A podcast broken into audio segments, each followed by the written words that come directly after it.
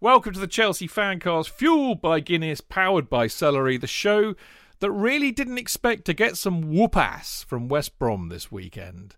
Uh, now, if there's anything that defines Chelsea among supporters of a certain age, then surely it is their ability to go fourteen matches unbeaten and seven matches without conceding a goal at Stamford Bridge, and for their new manager to win the Manager of the Month award, and then get absolutely thumped five two by a West Brom side sitting nineteenth in the Premier League and all but relegated.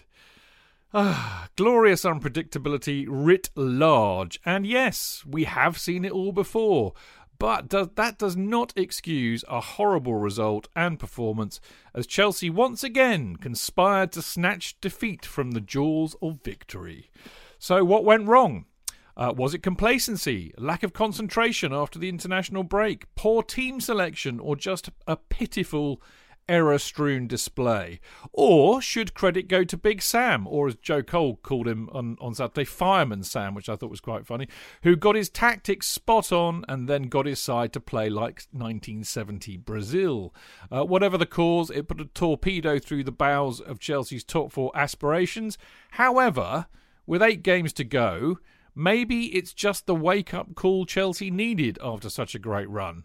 And now they only need to go unbeaten for another fourteen matches, which of course is what they've just done, to win, uh, to finish in the top four, win the F A Cup and the Champions League. Because we have precisely, if we get through to all of those finals, we will have fourteen matches to go before the season ends. So, yeah, we go. You know, this is Chelsea.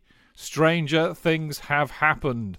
Now, uh, the title of tonight's show is, which of course is Chelsea Fancast number eight hundred ten, ten Men Moan Down. Which I think they thoroughly well were, weren't they, J K? Uh, yes, and I'd like to congratulate you, Chidge, on um, on getting it right. Because uh, you said on Friday, didn't you? You said... I had a bad said, feeling. You had a wonderfully bad feeling. I had a bad, bad feeling. feeling, didn't I? Yeah. Yeah, and you said uh, it's it. So, what's the likelihood of it all going completely tits up? J K, it brings me absolutely no pleasure to be proven right. But uh, but I, I I admired your stubbornness on Friday. The fact that uh, that I couldn't persuade you any other way, and you just said it'll be a Chelsea thing. I'm just happy uh, it'll happen. I feel it will happen. I feel it in my water. You had pro- prophetic piss you had on Friday. I must. I had a prophetic piss, that's for sure. I don't know. It's just one of those things. I mean, I said at the time, I said records, you know, blah, blah, blah, blah, blah, all that malarkey. It, it was kind of, I had just had a bad feeling. Anyway, I don't have a bad feeling about tonight, other than the humongous crash we had, uh, because we've got some excellent people on the show tonight with us, J K. Who do we have on the show with us? We have the... Uh... the man of the uh, of the phenomenal memory and knowledge um, of Chelsea history and matches he was at. I don't know how he manages to do it where he scored. Mephisto. In that huge... Didn't he fart a lot, Mephisto? Was that someone else? That, that, oh, anyway. I'm thinking of the um, X-Men, the bloke with the memory. Oh, that was it. Yeah, yeah, yeah. It's Brainiac, Brainiac five. You could have him as well, couldn't you, from D C? But yeah, the the the, the superb... and amusing as well with it. He's not only got the brain, he's very amusing with it, of course, the, the superb, brilliant Mark Meehan. I bow down to Mark's. Um, he eats a lot of fish, as we know, because he's got such, such brain power. And um, I'd love to see you, Mark. J K, thank you for that. No problem, no problem. He's, I, al- I, he's also got an excellent... Good to see you, J K. Thank you for that lovely introduction. Yeah, he's got an excellent taste in music as well. On the show tonight. Right, and who else have we got on, J K? We have the prolifically uh, entertaining on Twitter and uh, great knowledge um, of uh, all things uh, Chelsea and uh, and equally, equally brainy uh, Mister Dan Silva. Thank you very much. I'm an esteemed company tonight. Mm. Well, it's always lovely to see you, Dan. We missed you the other week because you couldn't make it, so it's really been lovely to manage to get yeah, you, get you back, back on. Yeah, yeah. You Backed did a, up and ready to go. Yeah, you did a bit of a kind of a, a half-time Pulisic, really, didn't you, Dan? But uh... I didn't even get as far as half-time, to be honest. That's very. Didn't even make the start. Yeah. I know. No.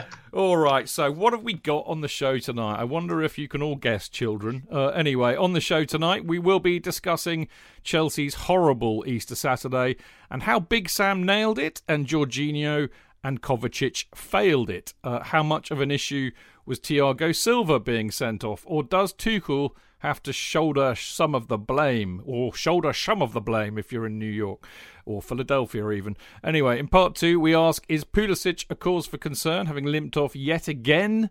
Why was Tammy not in the squad again? And is the defeat to West Brom just a blip?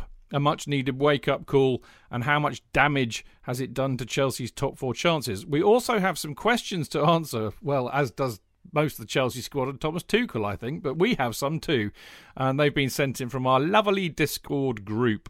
Uh, and in part three, uh, we look ahead to the massive, massive Champions League quarter-final, first leg against Porto on Wednesday evening, tomorrow night. Now, how much of a threat are Porto? What's their form like? Who do we think Tuchel will go with? And how do we see it going? So there you go. Now, as ever, don't forget, you can listen to the show live every Monday, seven p.m, by going to Mixlr, mixlr.com forward slash Chelsea hyphen fancast, where, of course, you can join in all the chat by joining in on the chat page, as so many of you are doing, because you're all very lovely people. Who have we got? I know Claire's in the house. There you go. J D R, Jonathan Perez, Michael Gibbon. A few names I don't recognise. It's brilliant. Down Under, Appiam Dulce. I like that name. France, France Blues Nick. The lovely Claire, as I said. Andy the Hut. Chev's in there. Our mate Chev. Mickey, Loza, Kev, Fat Frank. Mm, not sure if I approve of that name, but I but I like you anyway. Uh, Benny the Blue, Kepler, loads. I, if I if I read you all out, I'll be here all night, and uh, we've already had issues, as you all know. Anyway, so um, after this very small break, we'll be getting on talking about the football.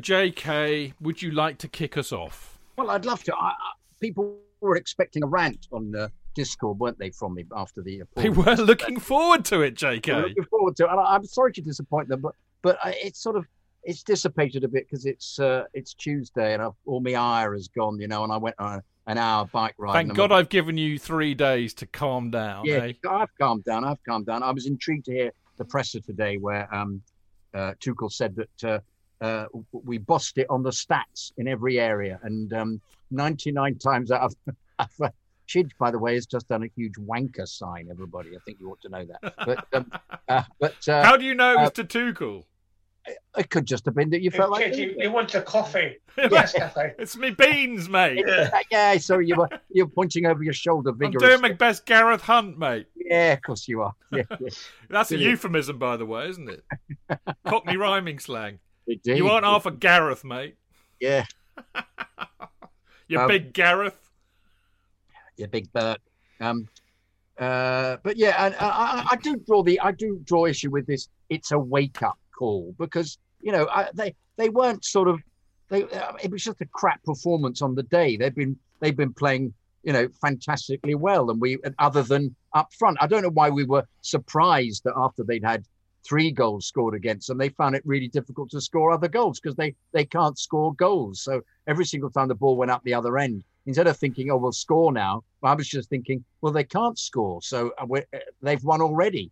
Um, even a two one, I thought it was doubtful that we get level with them. Well, I thought we might if we were lucky. Uh, but they, they they just immediately allowed them to, as he said, Tuchel said they couldn't deal with it. He couldn't deal with the sending off. They somehow failed to work out what to do. And all it should have happened, it should have just been interchangeable, um, uh, as is normally the case, because they're all playing the same pattern. And uh, Christian Kitson came, comes into that slot, and everything just dovetails accordingly. But the the uh, the major um, um, nail in the coffin, as it were, the um, uh, the razor blades in the marmalade, of course, is the unbelievably appalling performance of Jorginho, who... Um, was at his absolute fucking worst. Let's be absolutely frank about this. This was, you know, what I what I love is the fact that Tuchel has somehow allowed us to to uh, accept that he's a much better player than we always thought he was. And suddenly, on Saturday, it's revealed, no, he is actually a complete cunt. And we were absolutely... no, we no, were... no, he's a Gareth. He's a Gareth. Sorry, sorry, sorry. He's a Gareth. I do apologise. Sorry. And in actual fact, we were right all along. And we, there was us thinking, no, he's made him into the in, international class player he always was. But no, I mean, I'm, I'm willing to accept that he did come on and, and play so ineptly that clearly there was something happening to him. And I, I, I don't actually think, I don't know what this business of, of Silva only being capable of forty-five minutes. I thought, I thought Silva was, um, the only, Silva was completely sold. He was sold down the, down the, the, the Swanee, wasn't he, by the, by the, the dreadfulness of the two passes that Jorginho did. And the consequence, yeah, in a second, Dan, just let me finish a bit off. Um, uh, as a consequence of the two fouls he made, well, he had to do. He actually could have been off with the first one. But the second one, to, for the road to say, well, no, he wasn't looking at the ball and he was trying to block. Yeah, he was trying to block, fair enough. And he didn't know the player was there. And yes, uh, it was it was unfortunate. But you just thought, that's the way it's going to go for the day, isn't it? I thought, it's unfortunate. Let's just hope they can reassemble. They're a goal up. And they failed miserably to do it. I, I'm being, I've got much more to rant no, about. No, no, don't I... worry. You've got two hours to do it. Dan, I, I know you want to come in on that, but I'm going to ask you the first question anyway. Okay. Which, I mean, it was a horrible result, obviously. It was also a horrible performance, obviously. But, I mean, was it complacency? Uh, I mean, I've got something interesting to reveal to you, actually. Was it the complacency or the early kickoff? Was it one eye on Porto? Was it the team selection in the international break? I had a chat with Kerry after the game, Kerry Dixon after the game, and I talked to him about the international break. And he said that, you know, it's quite interesting what happens when players go on an international break. Because, I mean, you know, it can go either way. It can be refreshing for them, different voices to hear and all of that lot. But it can also be a real pain in the arse because if they get out of their routine, and that can affect them. So there you go. I never knew that. So that was interesting. Anyway, Dan, any pick pick any one of those five or all of them. I think it's all of the all of the above. All of the above. Um, all of the above. I think there's a combination of facts. I mean, my I was going to my question to Jonathan was, with the second yellow card, experienced player didn't need to didn't need to dive in. I I thought yes, it was a hospital ball from Jorginho, but did an experienced player need to dive in at that point? Well, no, good, good point. I thought I, I, I think he was just trying to block, knowing the player was at the no, end of the area. Ground, but, he went to ground. But, no, yeah, just, but, but but at the same time, not excusing Jorginho's dreadful passing, but yeah, I, I just yeah, thought was, someone of that much experience, he was so sold down savvy, the river, right. Especially those no, who looked. He was just trying to block. I honestly don't think he thought the player was there because yeah. he wasn't looking, no. and I don't. No, I, I don't think you can blame well, him for that. We, no, we, no, just. Devil's advocate. We will, we, yeah, yeah, yeah. we will, we will talk about yeah. Silva and the sending off. I just off. think it was a combination of all the facts. I just think mm. we took West Brom for granted, definitely. Although we were one nil up, not playing particularly yeah, well. We weren't, we weren't playing that well. No, but we're one nil up at West Brom. You think, well, we should have enough to beat West Brom. Then Silva goes off, and that's that. That's the catalyst of the completely. Really I, think, I, think we'd have, I think we'd have won easily, actually. Yeah, personally. I just think Silva went off. He made a change straight away. Yeah, and we just completely Ziyech, lost. Ziyech was actually playing really well. Yeah, was, it was harsh. Those, those beautiful cross, crosses he was playing in were were him back to yeah. normal, actually. And mm. I think that's a real. We could take a positive out of that. That's a real. With the fact that he was playing so well, I mean, he'll he'll start tomorrow night without absolute certainty. Yeah, mm-hmm. I, I just think we just absolutely fell to pieces. We had no organisation.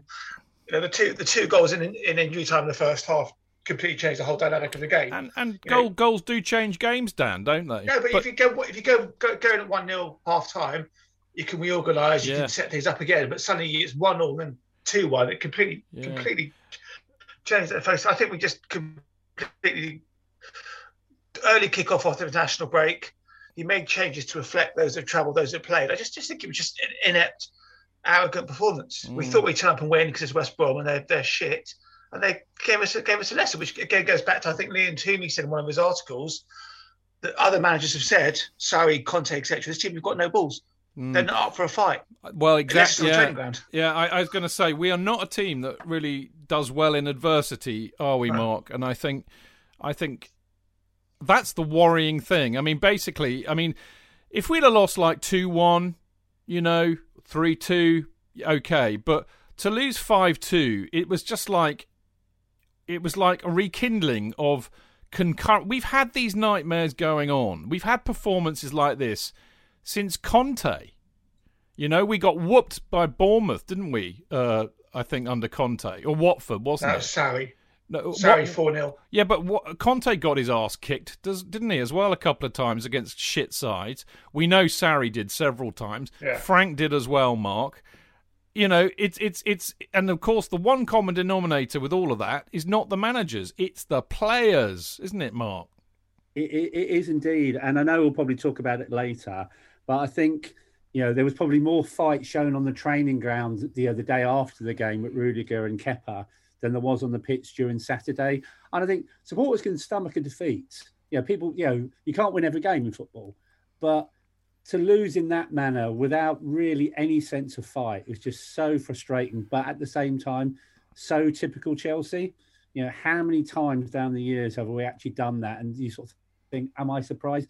No, I'm not. I think I think the worrying thing from my, my point of view is, you know, don't matter what manager we've got, you know, is it you know an example of our transfer policy and chickens coming home to roost? Because if you look at You know, the team formation um, on Saturday, certainly the, the front three, we'll talk about the midfield later. The front three, I think people would have gone, yeah, you know, Pulisic, yeah, agree with that. Ziyech, agree with that. And Werner. Yeah. But even if we play those players, you know, and try and make that transfer policy work and squeeze a pint into a half pint glass, they still don't play together. You know, I, you know, and I, you know, I know Ziyech was only on the pitch for half an hour, but we just, as J K said, we didn't look like scoring. So even if sort of like, you know, West Brom had got five, you know, you know, which they did, you know, we never looked like getting more than sort of what we got, you know, and, and, and the goal we got was a bit, you know, bit of a fluke really at the end of the day. I thought Werner was going to shoot and miss it. You know, fortunately I had a good pass to Mason Mount, you know, but it was just so poor. Mm. You know, I can't do a Geordie accent, but yeah, it was it's poor. Poor, Mark. Very poor. Poor, poor, poor on Saturday. Um, but not surprising, you know, nonetheless. And I, I think, you know, you look forward to Wednesday's game. Yeah, you know, would it surprise me if Chelsea turn around and put in a superb performance? Not in the like least. Yeah. Not in the least. In fact, not I fully the expect yeah. them to do it. It's part of Chelsea psychology. Yeah. How many times we've done we've done this? You know, we follow a bad game with with a really good game. And again, you know, in terms of West Brom, it was West Brom for crying out loud. Well, it wouldn't really mattered, yeah. I've got a couple of points actually to relate. Actually, well, something I didn't expect you to say, so I didn't put the graphic in on, mm. in the script. But I have this interesting thing that I purloined off Twitter, and and and what I do want to get into is actually I'm going to turn this around and give Big Sam a massive dollop of credit actually. But before I do that, it's the thing I grabbed off Twitter, and I'm sorry I can't can't share it with you uh, vis- uh, visibly. Uh, Chelsea's most expensive signings are as follows: Kepa, seventy-one point six million. Kai Havertz, seventy million. Morata, fifty-nine million. Christian Pulisic, fifty-eight million. Jorginho, fifty-seven million. Ben Chilwell, fifty million. Fernando Torres, fifty million. Timo Werner, forty-seven point five million. Bakayoko, forty million. Kovacic, forty million. Out of that list, I would say Havertz we don't know about yet. I'm I'm worried about Pulisic because I think he's injury prone. Torres was ultimately a disappointment, I think, if, if you're being really objective. Uh, Werner again, maybe too early. I mean, you know, we've spent all of that money on that. Oh, Chilwell, Chilwell too early to say yet. He could be a good player.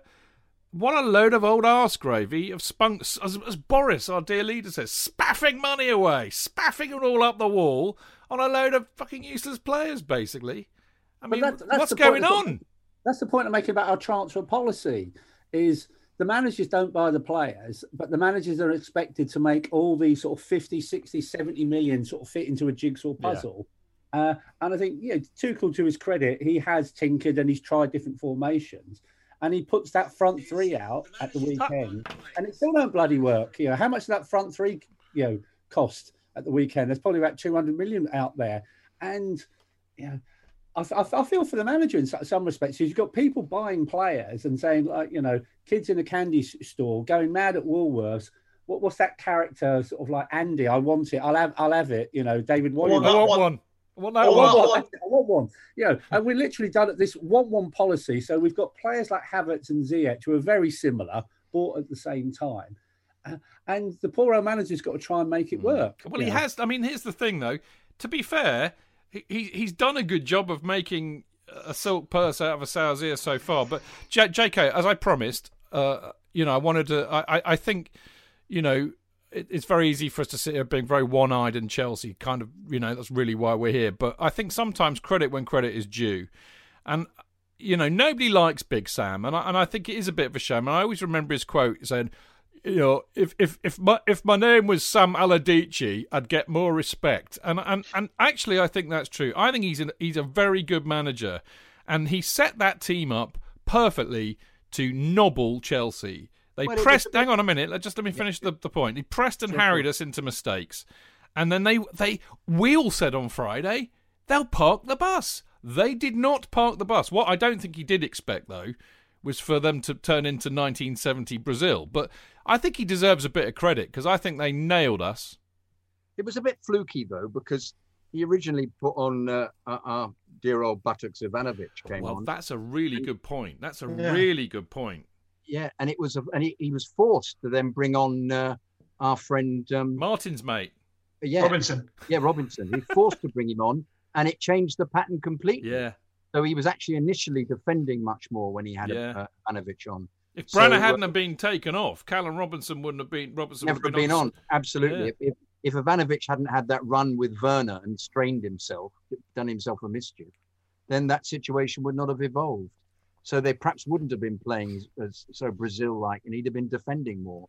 But yeah, they just did the normal thing of of of of, of doing a press, which every team does, and which we normally deal with really competently, except.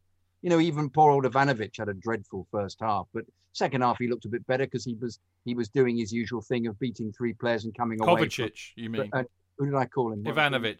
Da, da, da, da, da. Yeah, yeah, sorry, I've got into Ivanovic mode. da, da, da, um, da. Yeah, yeah, Kovacic was doing his uh, bursting out of three players on him with the ball, but then you know, just just it fizzles out all the time. But also, it's going to fizzle out when you haven't got a winger there. You, you're playing with ten men. And one of them is Werner, who I have to say was once again completely hopeless. Or Wiener, as I've renamed him. Yeah, yeah, but correctly so. I mean, you know, uh, once again, once again, we're so keen, or as you said, we hope he comes good. But bloody hell, at the moment, the journey to coming good is so strewn with idiocy and ineptitude. Mm. Oh, God. Right, J K, I've got Mark's had his hand, he's had his pen up in the air. He's not just had his hand up, he's had his pen up. I'm going to go to Mark next and then Dan. I'm trying to spread it. I got we got four massive talkers tonight, so it's going to be like trying to herd cats. But Mark first, and then Dan. I was just be, being so polite. I had, had my hand up straight away. T- to begin with, um, I thought they did park the bus. You know, so I was going to say similar to what J K. They pressed, Mark. They harried us from the first minute, mate. Yeah, I'd say sort of defensively, you know, they looked like they'd spent time on the training ground. They hadn't had a game for three weeks, and they looked well drilled at the mm. back. They got very tight. They had five at the back, obviously. They had five, they had five at the back, and they weren't venturing too, too, too, too far forward. But that turning point was that ten-minute spell. You know, that twenty-seven minutes, you know, Pulisic scores, but then two minutes later, Silva gets sent off. And at that point, I give credit to Sam Allardyce. Up to that point, you know, one nil up, you would have said at twenty-seven minutes, we're going to win this game yeah. comfortably. Yeah. When Ivanovic goes down, you know, Allardyce takes the opportunity.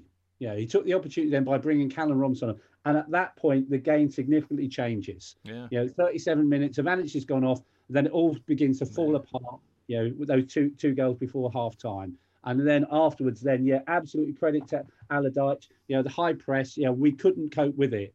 Yeah, I still thought at half-time, two one, I still thought we had a chance. But that second half, they played us absolutely off the park. Um mm. We just couldn't cope with them. You know, so credit credit there. But I thought to begin with, I thought they were very defensive to begin with. The key the key thing in that game was the sending off and how West Brom seized the day from that moment. Yeah, I think that's fair enough. Dan? Yeah, quick. Mark's one hundred percent right. That sending off completely changed the match. We just looked so disorganised at that point. I saw some of the graphics for third, fourth and fifth goals. The defensive shape was awful. We had people, Zuma was... the wrong side of the attacking player. Um, Mount gave the ball away and lead up to I think the fourth goal. It was just we just completely lost the plot. Which I don't know what happened. It just it was it mm. capitulated like it was, well, it was such a painful watch. And I was watching it on delay by about two three minutes. So I kept getting alerts. So I was like, oh no! I got I got the impression that, um, that Zuma was uh, was slightly pilloried in the. He talked it through with everybody uh, after the game. And actually, I, I apparently wasn't scared of pointing out who was at fault every time. Well, Zuma was at fault for the second goal. Yeah, yeah. Anybody? Yeah. You can't, can't defend like that, mate, at the Premier League. That's shocking. That's that that is that is pub football level defending. Uh, yeah. I mean, what, what I what I did like was two. Even even Dan doesn't defend like that. No, I, I'm fullback, so I'm not essential. So that's okay, fine. All right. You, yeah. you slid, no, slid out of that one quickly, didn't you? Yeah, yeah. I'm, I'm, I'm a left-footed right-back, so that says what we need to do. Um, you know, you're, also, you know, I, you're I, in the Chelsea Fancast All-Star eleven, and I correctly remembered that. And you are you are a left-back in that eleven. I'm going to show yeah, you. Yeah, left-back in the dressing. Left-back in the dressing. No, room. no, no, no. I, I, basically, you and you and Dane are the fullbacks because you're the only one who are under who are young enough to be able to run still. I don't know about that. I haven't seen well, me trying to get for a bus. No, no. Anyway, I just thought um, it's like creative midfield. Kids, I can't remember. I, I, no, I, I'm going to dig it out for later. So uh, yeah. Mark in it. Was Mark we're all in it. We're all in it. Don't panic. Well, I'd play, I just felt I'd that... play left back, so we'd be like Chelsea. Dan and I would have two left backs in the team. yeah. Sorry, Dan. Go on, mate. Finish your. No, I, what I did like was um, how Tuchel came out afterwards, and he didn't throw anyone over the bus. He just said, "You know, I, I learn, we learn." Yeah. He took like responsibility, didn't he? Yeah, he, he, he took it very well. I thought I th- think about him. He, he speaks so well. I mean, he just he really he gets. I think that hurt him as well. I think yeah. he probably realised that this team is, you know, we haven't been convincing. I don't think in any of our wins we've won, but you haven't gone away and thought, "Cool, we just no. dominated that match." No, I mean, right. we, were, we were brilliant. I enjoyed watching him during the game because he, he didn't get up and remonstrate.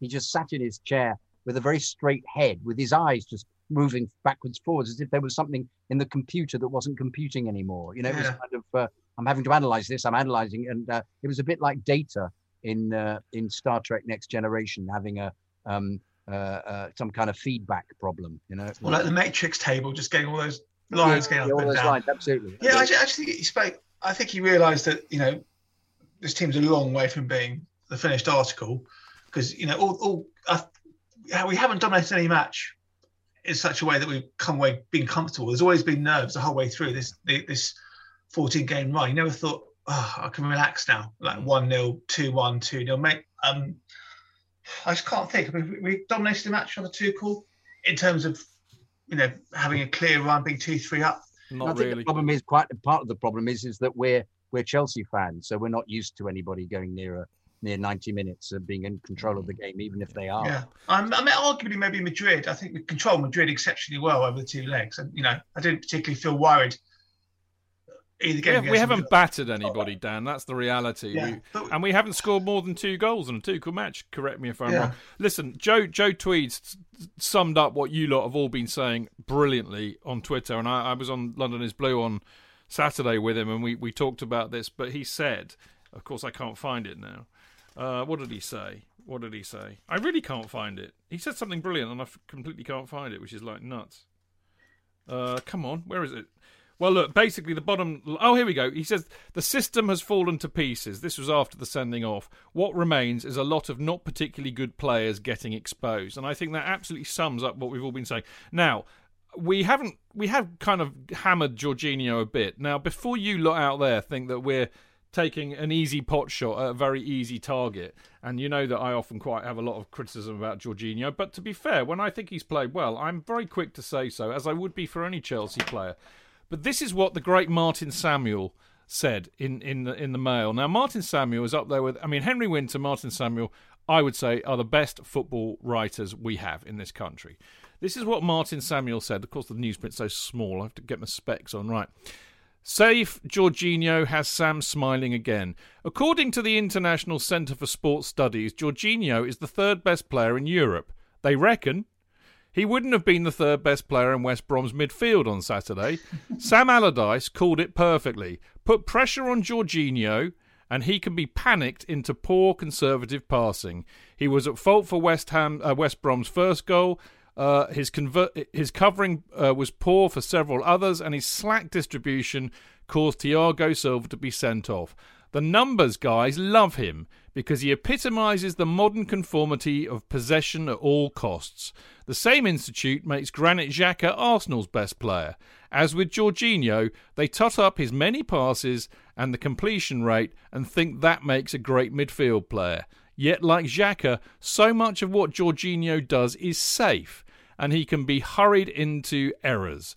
Allardyce laid a brief blueprint for beating Chelsea. If others follow this, it could be an interesting two months for Thomas Tuchel. I think Martin Samuel has nailed it, better than we've been saying for years. I'm gonna. I know you both got your hands up, but I'm gonna go to J K first and then you two. All right. Well, thank you very much. See, it doesn't work putting your hand up. Well, it's because I haven't heard from you for a while. I was missing you, J K. I didn't want you to walk off going, "I'm sorry, it's just not working for me." Oh God, I forgot what I was going to say. I'm, and I'm contrary. Oh God, what can I say? Um, uh, no, but uh, we've actually we've said this for ages and ages, Chidge. Even when Jorginho first started playing, we said all you need to do is put. When he played under Sarri, all you need to do is put pressure on yeah. him.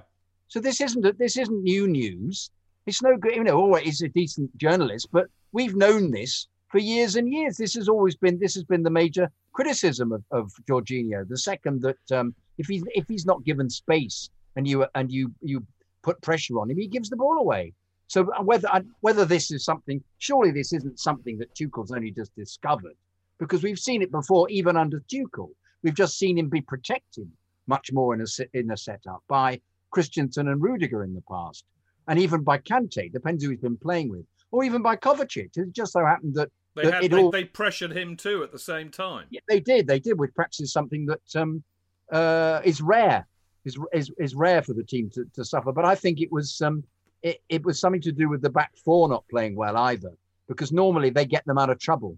But it was no, but also the you have to remember it, it, he was at his complete worst, Jorginho. The, the the pass that he gave away for the first, I think it was the penalty, was the one he just played straight across to um, Pereira. That led at, to Silva's first booking, it, I think. Yeah, booking was I guess because he because uh, um, Silva uh, ruffled his hair when he came past because he apologised. Was ab- absolutely atrocious, and because Chelsea weren't under pressure in the slightest, so it was the degree of awfulness. It's all very well putting pressure. He wasn't under pressure then. There was nobody on Jorginho at all when he passed that ball across.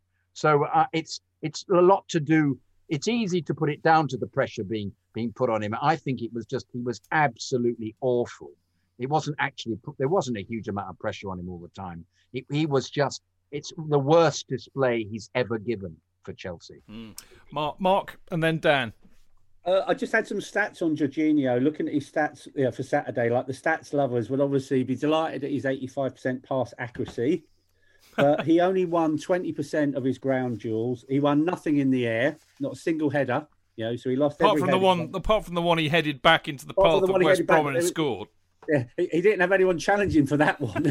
What I loved about it was like a little schoolboy that wasn't it? It was him, I can't quite get it, so I just head it back. It was yeah. that. Kind I mean, of thing. To be fair, Reece James needs a kick in the grollies for doing for that know, for stupid that shit. Yeah, that was appalling. Was stupid, I know. And, and then the other thing is, he won one tackle for the whole game. Yeah, and that's it. The game, the game, the game just passed him by. And I, I, I do wonder a bit whether, yeah, back to Tuchel again. Did he underestimate West Brom by putting Jorginho and Kovacic in the same side against West Brom? Because, you know, when we talked about Jorginho on the, the show before, I said, you know, he has his uses. There'll be certain games where you would play yeah. Jorginho. Yeah, I, I would not be in the least bit surprised if you played Jorginho and Kovacic against Porto tomorrow night.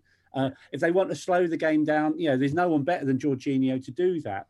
But he did not have, you know, a good game on Saturday. No, there's no one can defend that performance on Saturday. The game just passed him by. And I'm surprised it took so long for Tuchel to make a change. Because, again, from a substitution point of view, would Mount have come on at half-time if Pulisic hadn't limped off? So... You know, Jorginho was on the pitch for the second half, so there was no intention of him being even hooked at half-time. Well, I wrote in my notes, Mark, didn't I? Uh, Jorginho comes off seventy-two minutes too late. Yeah. So can I just briefly say that we we said before under Lampard that Jorginho and Kovacic should never play together. We kept saying that, mm. didn't we? I'll, I'll call them the Dangerous Brothers. Chuckle Brothers. It's, it's the Dangerous Brothers now. It's dangerous to have both on the same side. Dad. Yeah, I just think Jorginho just is too weak as well. The amount of times he lets players run past him, he can't run for shit. He doesn't do he doesn't do tactical fouls. I think at one point in the second half, he lost the ball, came over his top of him, he turned, and one of the players was running. He could have easily just pulled him back, but he just let him go.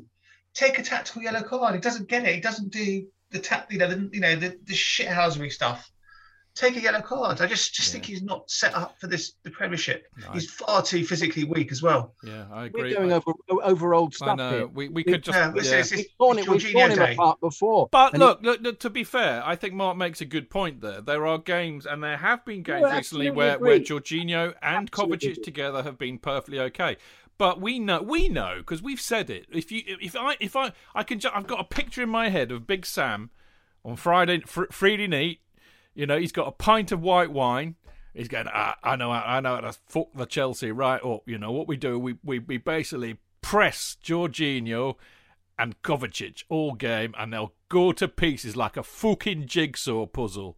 I don't think he ever said that, Chidge. I think, but I can said, imagine him with his pint of wine yeah, saying yeah, but, that. But I think he said something more like, "Well, we haven't really got much." By the way, Les, he, he look, he, mate, he looks like Les Dawson now, doesn't he, Big oh, Sam? Have oh, you noticed that? Yeah, he's younger than me as well. I know. Anyway, but, uh, um, said, no, I, hang on. Just say, I think he said more like to say, "I don't think we got much chance, so let's see if we can uh, uh, lose by uh, just the two goals." Okay, I no, think that's I, I, like it, Latin. They do it like hip hop. Huh? No, I mean, but that's Sam, isn't it? He, he he sussed them out. They're they're weak, and he just you you know get into them.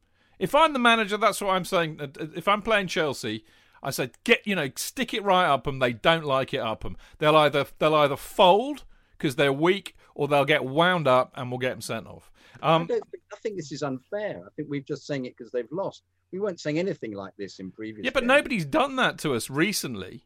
Yeah. Know, other, even other even, even Madrid made, Madrid didn't do it. No, Madrid are king shit houses. No, no, they didn't do it but, uh, because we stopped them from doing it as well. Barnsley had an attempt at doing it, and we managed to survive that. So, so I, I, I, why did it? I think it worked because of because Sam was involved with it. Because just because some players played dreadfully, Zuma was dreadful. Um, uh, as you say, Reece James was all over the place. Kovacic and Jorginho were appalling. Pulisic got injured. Werner is still hopeless. So in the end, it all everything stacked up against them. You know, for me, that's what happened. Mm. In that Listen, I just but, want to move this. I just want to make one one point before we talk about the sending off a little bit. Um, you know, I, it is difficult because, as I said, Jorginho and Kovacic have played really, really well together. And they, I mean, you know, they, they did bloody well against Atletico Madrid. I know Jorginho uh, missed the second one, didn't he? But you know, there are games when they play really, really well. I mean, this is the confounding thing. I, I mean, the choices are Jorginho, Kovacic, or any combination of Jorginho, Kovacic, uh, Conte, and Gilmore. Now, I would always have Conte starting if he was fit, and, and but I just don't think he is fit enough for every game. I know he was out with a slight injury for this one anyway. What I can't understand is why, Dan, Billy Gilmore never seems to be an option. In fact, I mean, we're going to talk about it later because he's not even in the squad for tomorrow night. Yeah, I can't understand that. It's confounding. I just don't know. He clearly has incredible talent, and I did. I think someone someone says, "But he hasn't got the experience." Well, how do you get the experience if you don't play games? He would have done a worse job than any of those two on, on the weekend, which we know. And he's, he's he's tenacious. He uses the ball better. I think he's arguably one of our best midfielders. He's certainly head and shoulders above um, Jorginho, if you put them, you know, man for man, because he's strong. He gets stuck in. And him and him and Kovacic, I think, is a much better two. If Kante's not fit. Yeah. I mean, look, I, I don't want to go down this rabbit hole right now because I've, I've kind of gone there before. But I tell you what, I, I would I would have Mount and Kante together. That if he wants to play two in the midfield, that's what I would do. It's it's more traditional. You've got like an, an old-fashioned number four and an old-fashioned number eight. Mount's box-to-box. He can ping a pass fifty yards. He can tackle. He can get back. For me, you you know, fuck having two defensive midfielders, neither of whom can score. Both of whom get pressured off the ball too easily. You know, what is the point? I would I would have Kante, who can do the running of two people anyway, and Mount in there. But anyway, let's not go down that because we'll be here all night. Mark, um, we did get into uh, Silva getting sent off earlier on. Um, the the things that, I, I mean, I really wanted to touch on were, I mean... I think I, I, I personally think you know they were two yellow cards and he had to go. I don't have much truck with that. What I heard though, which was really interesting, was that Tuchel had said before the match that he wanted to give him forty-five minutes, and there was some really interesting debate I heard around and after the match saying you can't tell a player that they're they're just mentally not going to be on it like they would if they think they're going to have to play the whole ninety minutes, and or if he wasn't fit enough to play the full ninety minutes, then why was he starting? So I wonder if if, if Tuchel dropped a bollock there, and that kind of goes into the were we being a bit complacent theory. Yeah, I, I agree. And I, I think, you know, it wasn't broke, so why did we need to fix it? So why bring him back for that particular game? He hasn't played in a couple of months since the Tottenham game.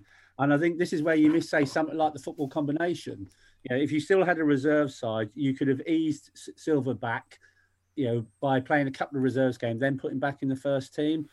You know, and don't get me wrong, he he, he was my player of the year, you know, up until he got injured. So, you know, I'm not I'm not dissing Silva in any way, but I thought, I think there's a bit of complacency on Tuchel's part. You know, would he have brought him back directly for a Champions League game? I suspect not. Um, but I would I would say it'd be easier to play him in a game like Porto than in a game like West Brom. West Brom's got nothing to lose. Uh, and and also, that's probably another reason why he did play Jorginho and Kovacic. Because when I saw the team, I thought, why the bloody hell has he got two defensive midfield players when we're at home? And maybe because it was Silva's first game back, he played both of them in front of him with a bit of protection. But I agree. Yeah, you tell a player he's only got forty-five minutes. I, I think it's the wrong thing to do. So I put that one down to Tuchel, actually. You know. Mm. Yeah, Dan? Yeah, yeah, and I think I think there's no arguments about the yellow cards. And I think a game like that, you get it one, then you make the changes. You start with your strongest team. You know, if we if we go with our strongest team with two two nil, three up at half time, then you can make changes after sixty minutes and then give give Silva thirty minutes when the game's won. That's what he should have done. I mean, this this isn't.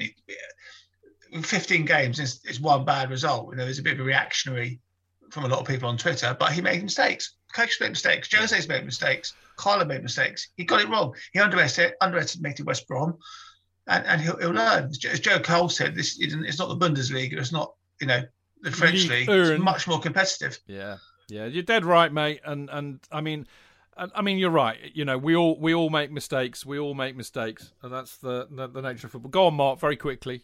Just very quickly, but I do love what Silva said himself about his sending off. The yeah. language he used. Expulsion, believe, wouldn't it? I believe it was not an expulsion matter.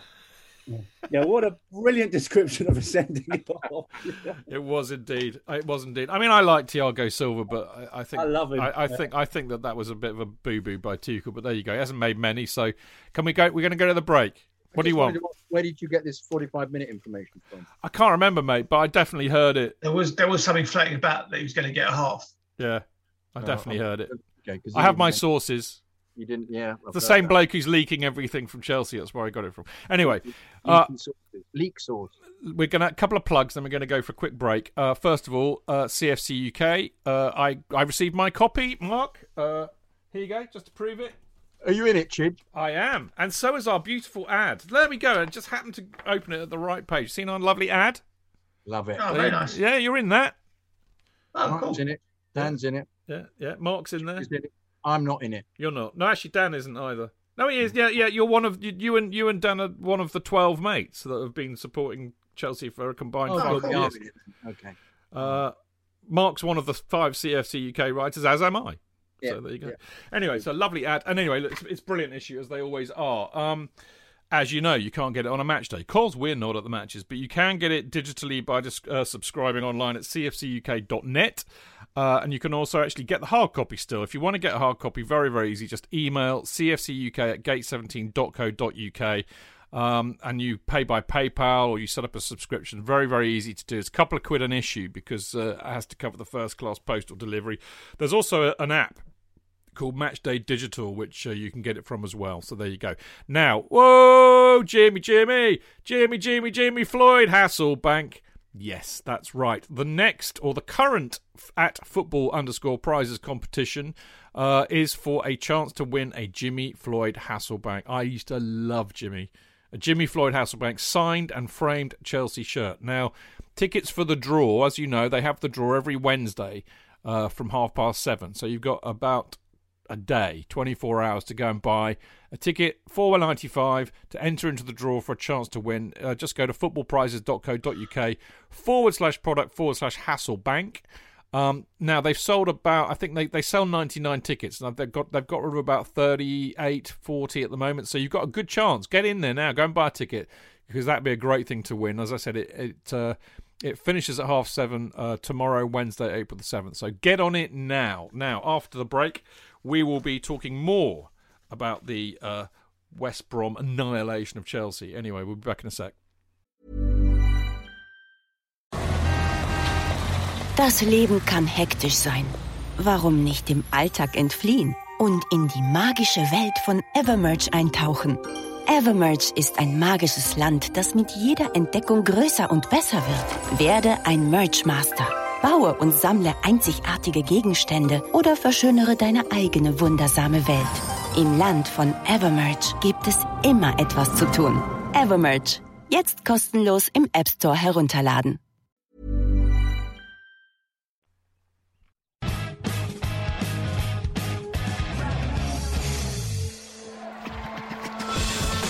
Real fans, real opinions. I'm Jason Cundy and you're listening to Chidge and the Boys on the Chelsea Football Fancast. Total nutters and proper Chelsea. football fancast dot com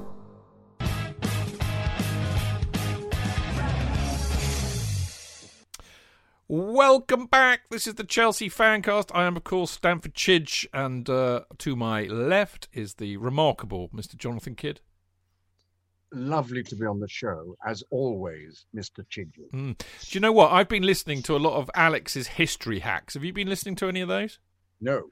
You really have to, because uh, the ones with all the actors on are the best. So they've had. She's had Brian Cox, Paul McGann, Hugh Fraser, Assumpta Serna, all on the same podcast, and there is nothing better than listening to a load of lovies talking, because they all love talking. Mike Grady. No, he wasn't on. on no, he wasn't. He, I, haven't, I haven't heard that one yet. He's on the, he's on the other one. He's not yeah. on the show. But they're all really good. Anyway, we've also got. So anybody out there, go and listen to Alex's Alex Churchill's history hacks. They're brilliant, and uh, she's on the show on Friday, I think. We've also got the lovely Mark Meehan. Good evening, good people of Mixler. And talking about Mike Grady, J- JK, he was on Minder the other day. Don't know if you saw that episode. No, I didn't. He, yeah. He's been in a lot of stuff. He's uh, he's a terrific actor. Mm. And we also have Dan Silver. Dan, have you got any thespian stories to relay to our listeners? Because you know they love a little bit of that. Um, I sold Donald Simon's house once. when I was in... lovely, lovely. Could and you? Was... Go on, go on. He was hilarious because he insisted on showing the house and he showed it like a true thespian. This is the kitchen. You know, fantastic. He's such a character. Absolutely brilliant. Brilliant. Can you do a Donald Sindon impersonation, no, I J K? I can't do it. Best impression I can do is a mute. It's very like that, isn't it? J K, absolutely. It's the kitchen, I say. Out of the kitchen. Anyway, we should move on before everybody turns off. Uh, anyway, so back to the Chelsea-West Brom game. Um, we kind of mentioned the... Uh, I mean, actually, it's a good point to, to kick off with, really, uh, Mark. Um, what I thought was interesting, really, when we went down to ten men, I mean, you know, fair enough, you, you bring on a central defender for a central defender. Um, what I was surprised about, really, and I, I couldn't. I maybe you can help me here because I couldn't figure out when or even if he did it, but I'm pretty sure he did. I think they went to a back four, which you know after half time, two one down, which seemed a bit mental to me because all, all that really did was expose two players who we know can't play in a back four or in, in a in a, a system where there's a four, which is Zuma and Alonso. And Alonso got rinsed for at least two of those goals. I, you know, I know that uh, the car, the Callum Robinson one uh, was largely down. Well, actually, that was down to Alonso getting skinned, Jorginho leaping out of position to, to help him out, leaving a massive gap for Robertson to walk into. But it just seemed to me to be a bit odd that he did that. I'd, I'd agree. It was a, a very sort of strange substitution. You know, I get, I get the logic of bringing Christensen on, absolutely one hundred percent. Um, but it, we were saying this when we had the power failure earlier. It's always it's always the striker that gets hooked, you know, in situations such as that. But going to a back four, we've said it time and time again. If you play five at the back, there's no one better than Marcus Alonso, but he does not work in a four. Yeah, you know, and he clearly, as you say, he got he got exposed at the weekend. I think there could have been another substitution we could have done, and we talked about it earlier. Um, we could have taken off Jorginho. We could have taken off, you know, Kovacic, for example. Yeah, and actually kept five at the back. Yeah, but you're right. Yeah, we, we did play four at the back, and it didn't work. Mm, it didn't at all. I mean, I mean, it's odd, isn't it? I mean, Sam, Big Sam said this after the match too. You know, he, he said, "I'm really, really chuffed because you know, I've, I've, it, it, it's a lot harder to play against. Everybody just assumes people go down to ten men and they're going to be a pushover, but it's not always the case. And and I've I've seen us play incredibly well with ten men and won games with ten men. So it's not it's not given, is it, Dan? So no, I'm a bit disappointed, really. But, I mean, you know, it, goals change games. And I think, you know, two one knocked the stuffing out of them just before half-time. Mm. And then, you know, three one, you're just thinking... I mean, I think we all knew, didn't we? Because we just don't, as Jonathan's been saying for weeks and weeks and weeks and weeks, we just don't score goals. And I think when it got to three, it was like, oh, for fuck's sake, that's it. It's game over, isn't it? Yeah, it's pretty much it. I just didn't think... And I think they think that too. That's the trouble. Yeah, the mentality is so poor. Uh, definitely, Liam Toomey was really good points on the weekend that managers have come and gone and said all the same thing. Maybe they'll finally realise that we need some bloody bastards in our team, not some lovely players. I just there's, there's no fight whatsoever. You didn't feel at any point that we would turn it around. I mean, I remember one game we played West Ham. We, we were, I think, one nil down. Manish got sent off. We came back on four one. That was prime Chelsea. We yeah. absolutely shithoused West Ham. We battered them. Yeah. That, that's not happening now. I guess it's a different team, different generation. We haven't got that mentality that this Chelsea team had. We need some steel, so steel in midfield, I think. That's, no, that's there's what's no, lacking. There's no, there's no kickers. Kante's not a kicker. Jorginho will kick and miss. Kovacic has got a bit of an edge to him, but not in the same as what we need. We've got no one on that team is a ball winner, a yeah. proper like physical presence. Mm-hmm. We haven't got a, a Declan Rice, for sake of argument, who's or, or just, a Michael Essien, yeah, or if, just somebody there who's going to win the ball, shield the ball, and just kick some arse. There's nobody, you know. Aspie's great, but he's not a vocal captain. He's never like, you know, you know, fist pumping a la John Terry just to make things happen. We haven't got a Costa up front ruffling feathers. We haven't got anyone in this team who's going to pick up a scruff of the neck on the pitch and say, right, let's get this fucking done. Let's fucking, this is not acceptable. There's nobody who's, you know, would accept this. They, they're too accepting of the standard, which we don't want. We want players to say, this ain't good enough. This is Chelsea. Mm. This is not how he behaved, not how he performed. Yep. Listen, listen, you get the odd result where you get you get a shithouse for whatever reason, but this is consistency the whole time. Yeah, it's interesting. J K, you look, you were hovering. No, I just thought that I think Gilmore has the potential to have that ability to to get stuck in.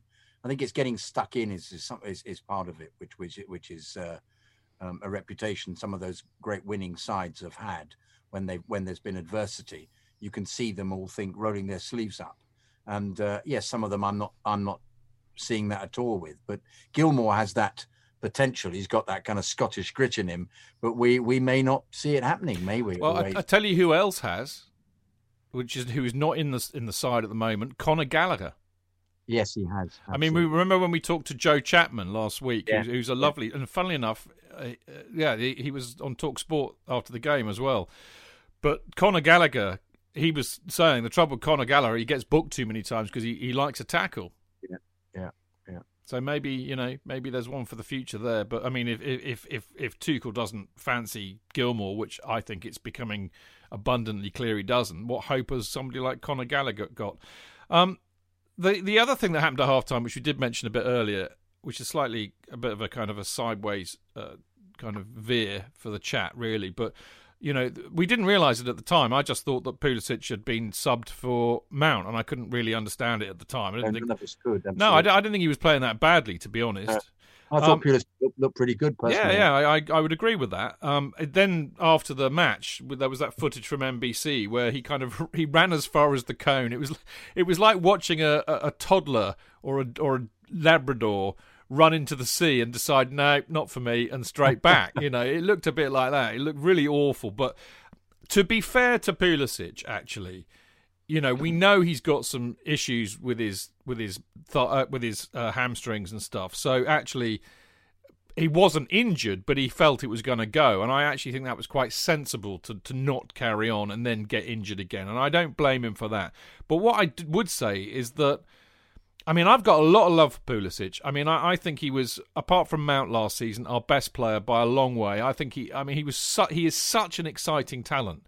He's not re- reproduced that at all this season. And, I, and I've been saying all season that I think it has a lot to do with the fact that he's either been injured or he thinks he's going to get injured, so it's playing on his mind, and that would seem to prove it. I have to say, J K, it's a real concern for me because, you know, if he's going to be like Glass, he's no use. Well, remember what happened to Robin. Well, yeah, I know. And then he went off and was brilliant for Real Madrid and Bayern Munich. It was because his dad decided to do something about it, which clearly isn't happening with the... Uh, Maybe the they need to bring all the Hershey bars over to London for Pulisic. Maybe that's what he's missing. Yeah, yeah, D C Comics, Hershey bars, I don't know, um, an American girlfriend or something, yeah, who knows yeah. what... Uh, Supergirl to massage his hamstrings. But, but but perversely, isn't aren't he and Kante now available for? Um, well, apparently, past fit. Yeah, they've they've, tra- they've travelled. I think I think Pulisic is a mental issue. He's, he hasn't used that explosive pace that he had before that hamstring in the cup final. I think it's it's it's a mental issue. Not got I confidence think, in his body. Yeah, I think he, the way he ran on. I mean, it's, it's difficult from the angle you saw, but he barely got more than four yards off the pitch. I think it's, it's like. I think it's a mental issue. I think he needs to overcome the fact that his hamstring's not going to go again. He's probably fully fit, but just hasn't got. So he's very much like, like he's very much like Robin then. Yeah, very much like Robin. Yeah, Robin wouldn't. Great... wouldn't if, if Robin broke a fingernail, he wouldn't play. Robin sneezed, he wouldn't play. No, I, I just think he's a, he's a real, real talent. I, I, yeah. I think I think it might have been Simon Johnson said that they're not interested in selling Pulisic. He's definitely one for the future. If we get over this kind of mental issue, which again is in the squad. I mean, John Terry's there. He said, "Get on the pitch, don't be a dickhead." You know, we need we need to we need to find a leader for this team because there's a lot of talent, a lot of skill, but they need we need somebody kicking ass. Mark, it's a bit strange on Pulisic. You know, other than that worst impersonation for a bleep test, you know, with, with that sort of cameo at the start of the second half, he had a really good week away. You know, with the U S A squad. Yeah, brilliant. Know. Yeah. yeah. Yeah, he was sort of like man of the match. You know, they, they were praising him. So he was picking up sort of good press. So w- when he was away in international duty, you know, he, he was the U S A's best player. So I don't get it. But yeah, you're absolutely right. There's something not quite right, perhaps in his head that, you know, is, does he think he's going to get injured? You know, so that, that's why he sort of did the sensible thing of pulling himself off. But that that is a worry because he hasn't replicated the form from last year. And I think I said it when I was previously on here. You know, have we got a doppelganger?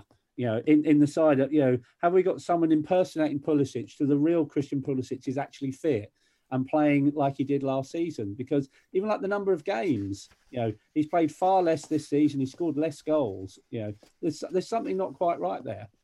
Mm, I agree.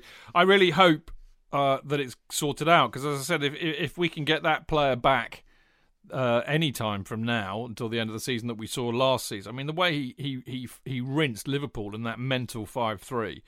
I mean, what a player he can be. And Burnley, the hat-trick he got, the perfect hat-trick. There's a hell of a player there.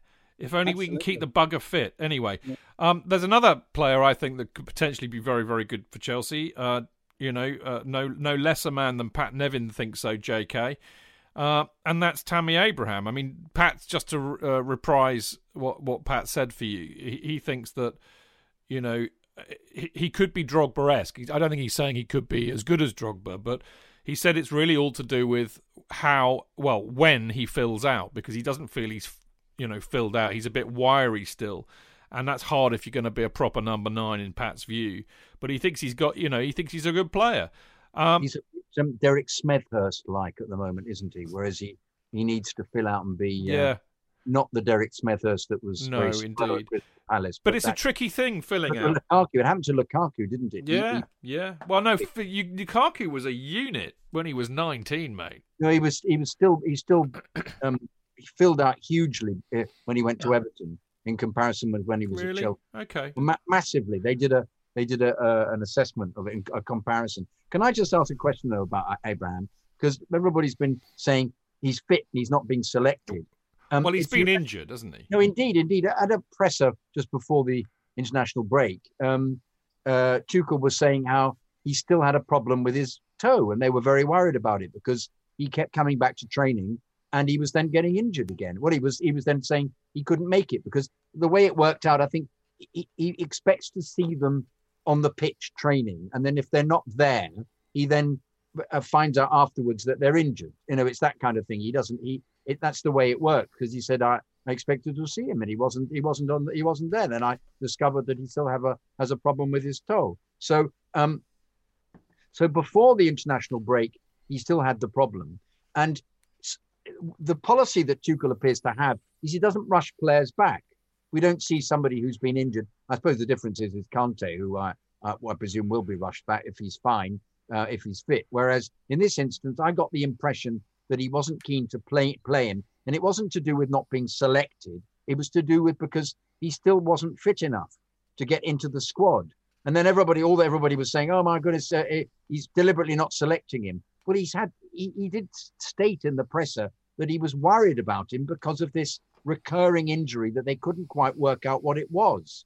So I think we're slightly jumping the gun here over whether or not he's decided that he's not part of his plans, because I think he's still recovering from this injury. Well, I, I mean, you know, who knows is the is the answer to that, because in, until he, he actually gets a game, it's going to be very difficult for us to, to, to know that. I, I have to say, you know, it's difficult, isn't it? And I, I take your point. You know, we, we don't know the extent of the injury, but it seems to be a long time. I don't. And I, I just...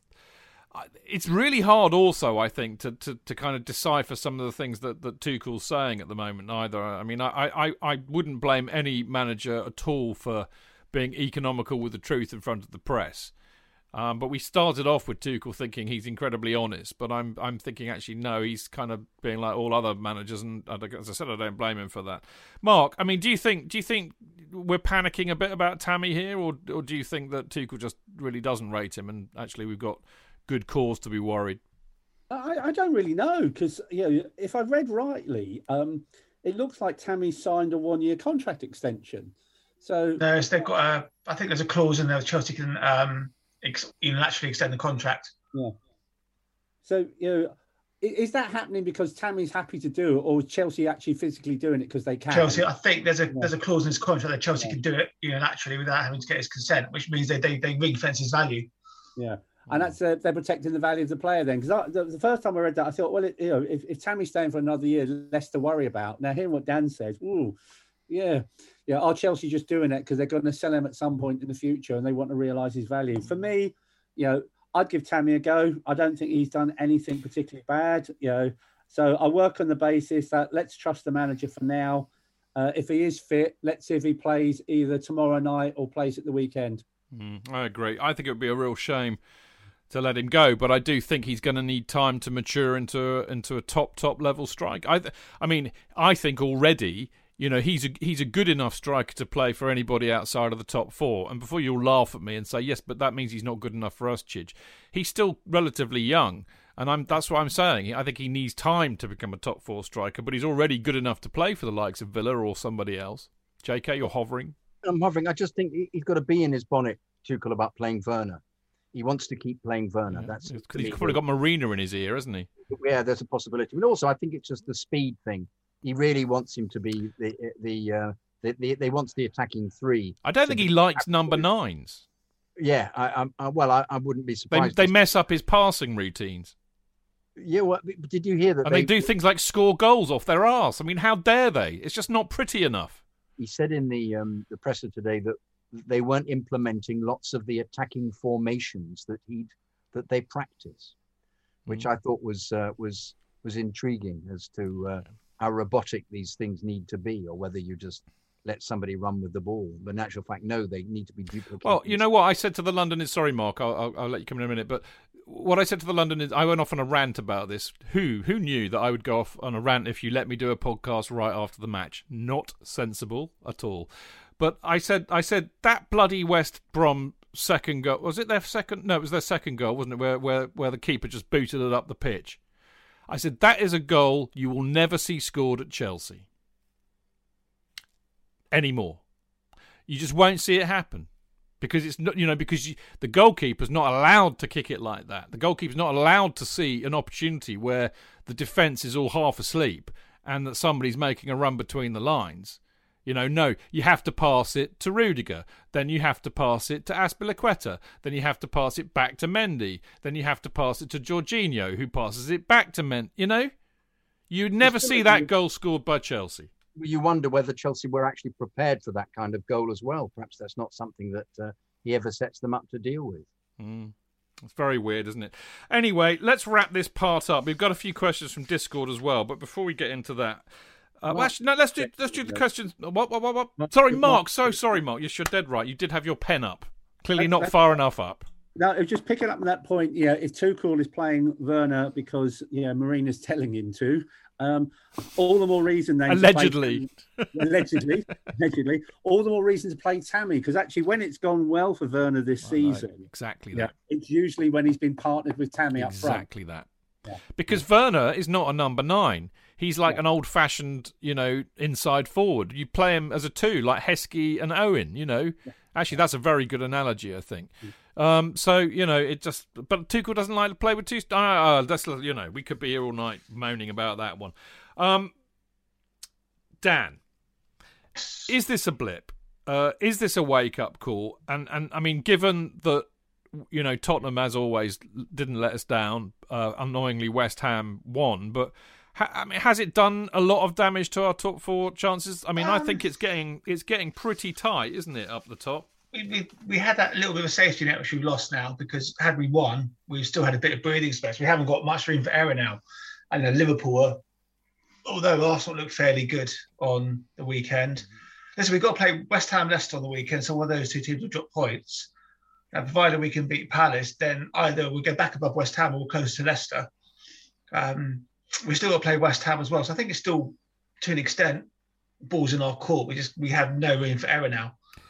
The way the way that I'm looking at it, chaps, um, the real threats are basically Spurs, Liverpool and Everton. I think Villa on forty-four points, that's seven points behind us. It's not a long way. I'd, I'd accept that they might still be in it. I don't think Arsenal are. So, re- so really, Tottenham, Tottenham, Liverpool and Everton, I think, are our main threats. I mean, you know, if we lose a game, they go above us, or, or certainly Spurs and Liverpool do. I mean, the thing that gives me hope, J K, is that, um, you know, I've said this a few weeks ago, you know, City are going to win the league this year because they've been the most consistent. Up till, yeah, uh, up till Saturday, we had been consistent for fourteen games. Okay, not setting the world alight. Okay, not battering anybody, but not conceding goals and winning games and, and not losing games.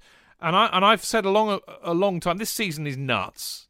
The five two that we just experienced is indicative of this season. Liverpool getting hammered seven two by Villa, you know, United losing six one to Spurs at home. You know, there's been some really weird results.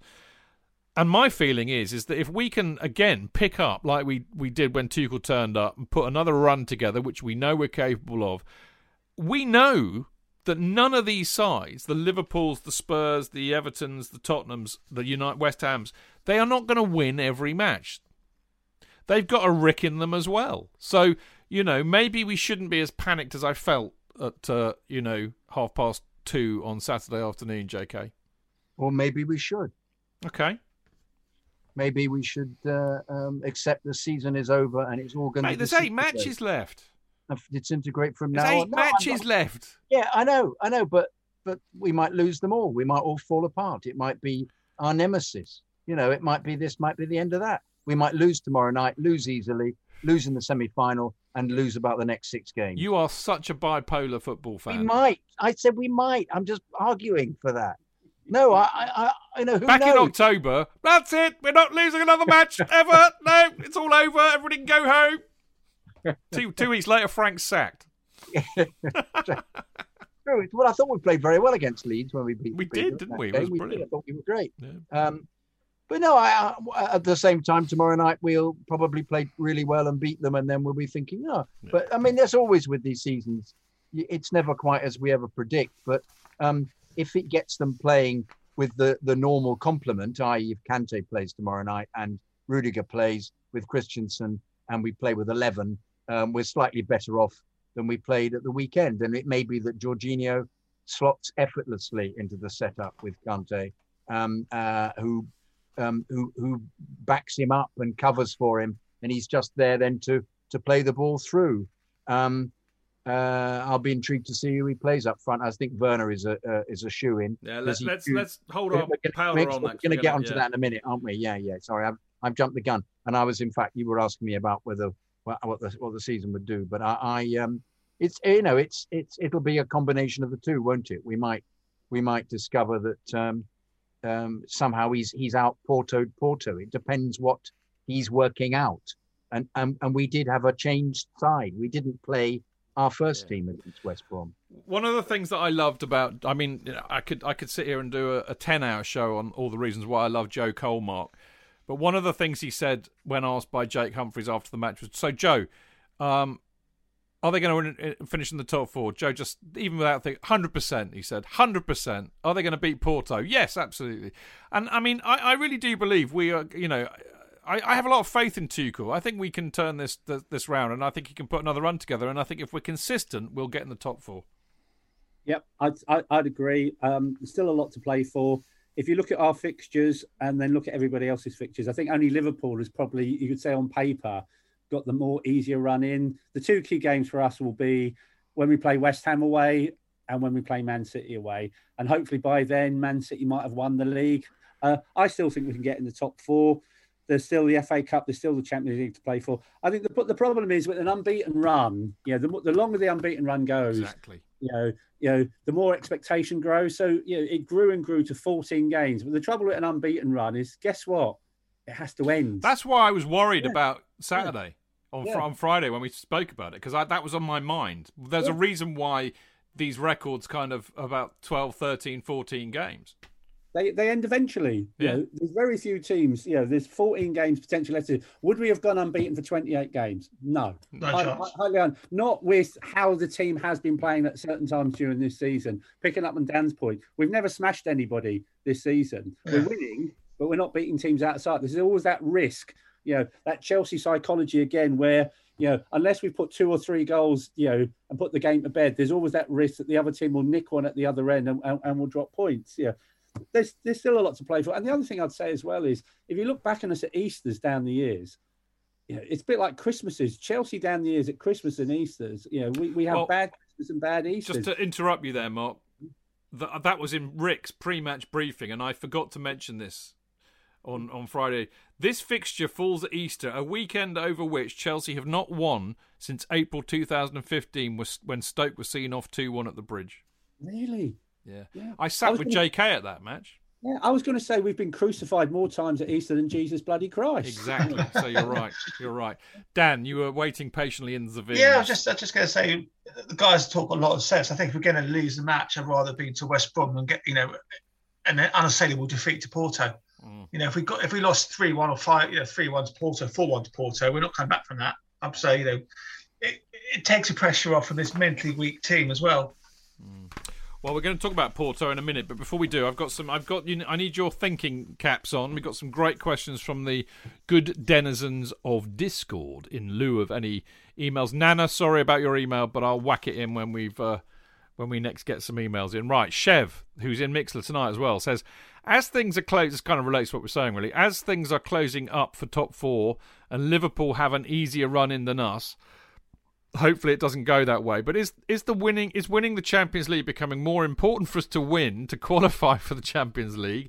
Maybe still a bit uh, too early for that because we we're still in contention. But with the amount of games, it might have to come down to one or the other.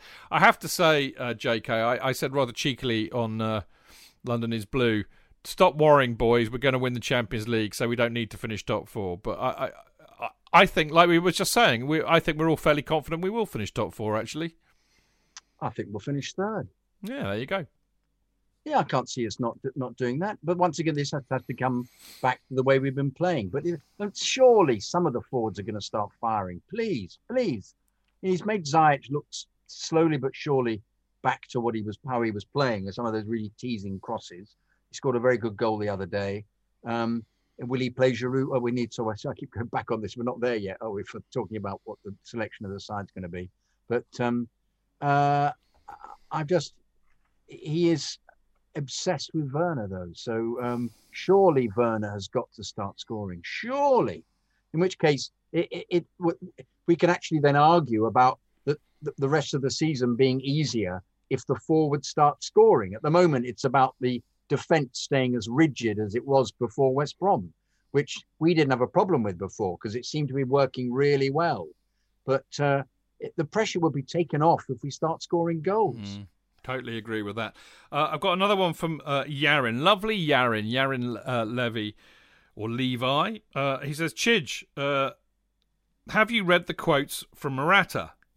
Uh, no, I haven't, Yaren, but I remember that they... I, I kind of remember basically that he was bitching about Chelsea and not getting any love or support uh, from the club. That was when he was going through his bad uh, bad run. He said, is it possible that he didn't get help? We have a reputation uh, of signing, uh, you know, big signing strikers. You can't handle the pressure at Chelsea. Torres, Morata and now Werner. Surely it would be helpful for them to see a psychologist. Uh, Yaren, I'm available. My fees are very reasonable, Marina. You just have to phone me. I know you have my mobile number. I know we don't like to talk about that, but just phone me. I'm available. Anyway, uh, so there we go. Do they need to see a psychologist? Mason Mount's father also said that he saw a lot of talented kids in the academy who couldn't make it because they didn't have uh, the right mentality. Surely the club needs to use someone with knowledge to make sure those kids will be on the right track. It's interesting to hear your thoughts as someone who works in this area and is also a fan. Um, now, um, I'm going to ask Mark this in a second, but um, I can probably do that and answer at the same time. Mark, I, as you, I mean, you wouldn't be surprised for me to hear that I'm a huge fan of sports uh, psychologists, and Gary Bloom is an excellent one who I know, who works at Oxford. My understanding is that most top clubs will have psychologists, well, therapists, counsellors, call it what you will, um, sports sports psychologists, I think would be the right word, for their players to talk to. Um, and this has been going on for a long time. But you know what, Mark? I can't actually say for certain whether Chelsea have or not, which seems remarkable that I haven't actually asked somebody, and I maybe I bloody should. And I'm just wondering, because you, you are so well connected with the club, do you know if they have one? I don't, but when I was reading the, the question when you sent it earlier this afternoon, you know, and it's a really good question, you know, Yaren's making, my immediate reaction was, surely Chelsea Football Club would have a sports psychologist and would have had one, I would say, probably going back to Glenn Hoddle and Ruud Gullet's day. I think we must have had one for years. But yeah, they had I, Eileen I, Drury in Glenn Hoddle's day. And, you know, I think she gave Ray Parlour a short back and sides when he asked for it. Yeah. I'd be I'd be stunned if Chelsea didn't have that, you know, in their infrastructure. I'm absolutely certain we would have at all levels of the club, at senior level and at youth level as well. I, I think it's it's part and parcel of the modern day game, because it isn't just a physical thing about a footballer these days; it's the mental side as well. So I don't know who it is, but I'd be very surprised if Chelsea didn't have yeah, a sports psychologist working there. Yeah, I, I tell you what, Yaren, I, I'm gonna I'm gonna do my, because I have a professional and personal interest in this, as you can imagine, and I will do my very, very best to find out. And I tell you what, if they haven't, they bloody need one, because I think Mark's right. I think, you know, we we talk about it a lot, and I mean, you know, Saturday's game was a really good example of that. If if a team is five percent, three percent off it at the top level, they're not going to win. You know, you have to be one hundred percent on it. These margins, it's, elite sport is all about tight, tight, tight margins. And, you know, a psychologist can make a huge difference in getting into players' heads. I mean, Werner, classic example. You know, the mat, the, his his problem is a mental problem. It's not a skill, ability or physical one. We know, I mean, as Tuchel alluded to the other day, his brain and body know how to score goals. He's done it before. So what needs unlocking is something in his in his you know psychology. Anyway, last question. Uh, uh, this is from the lovely Daryl, who who I would imagine is also a Mixler tonight and is one of the great bastions of the Discord group. Is do you guys think, or do you think the club thinks? I love the way you phrase that. I'm going to read that again. It's so brilliantly written. Do you guys think, or do you think the club thinks that Mark Gay is the better centre back option to have long term? So an option in the loan of Tomori wasn't as big a deal as we fans think. A lot of thinking in there. Um, I, I think it's Dan. Dan, you, d- d- um, yeah, it's Dan. This is, this one's for Dan. Uh, yeah. Um, good question. I mean, Gooey's only had forty games for Swansea. Tomori had forty games for Derby and came back and did very well. Um, I think they just see that Tomori's got value. They, they want to bring some money in because COVID decimated their transfer plans next week, and maybe they feel that they can get twenty-five million for him. It's it's decent money. It's funny how he's, unless, I mean, I'd like to know what happened with him and Frank, why he just suddenly completely fell out of favour. Because he's, he's damn sight better than some of our centre-backs. Very, very strange what happened there. Um, Gooey, I'm not going to pass the buck because I haven't seen enough of Mark Gowey to know to answer the question. Well, so I, I, I think he's pretty good, J K. No, it would make sense, wouldn't it? They think potentially he's a better player, and that's why they've let Tomori go.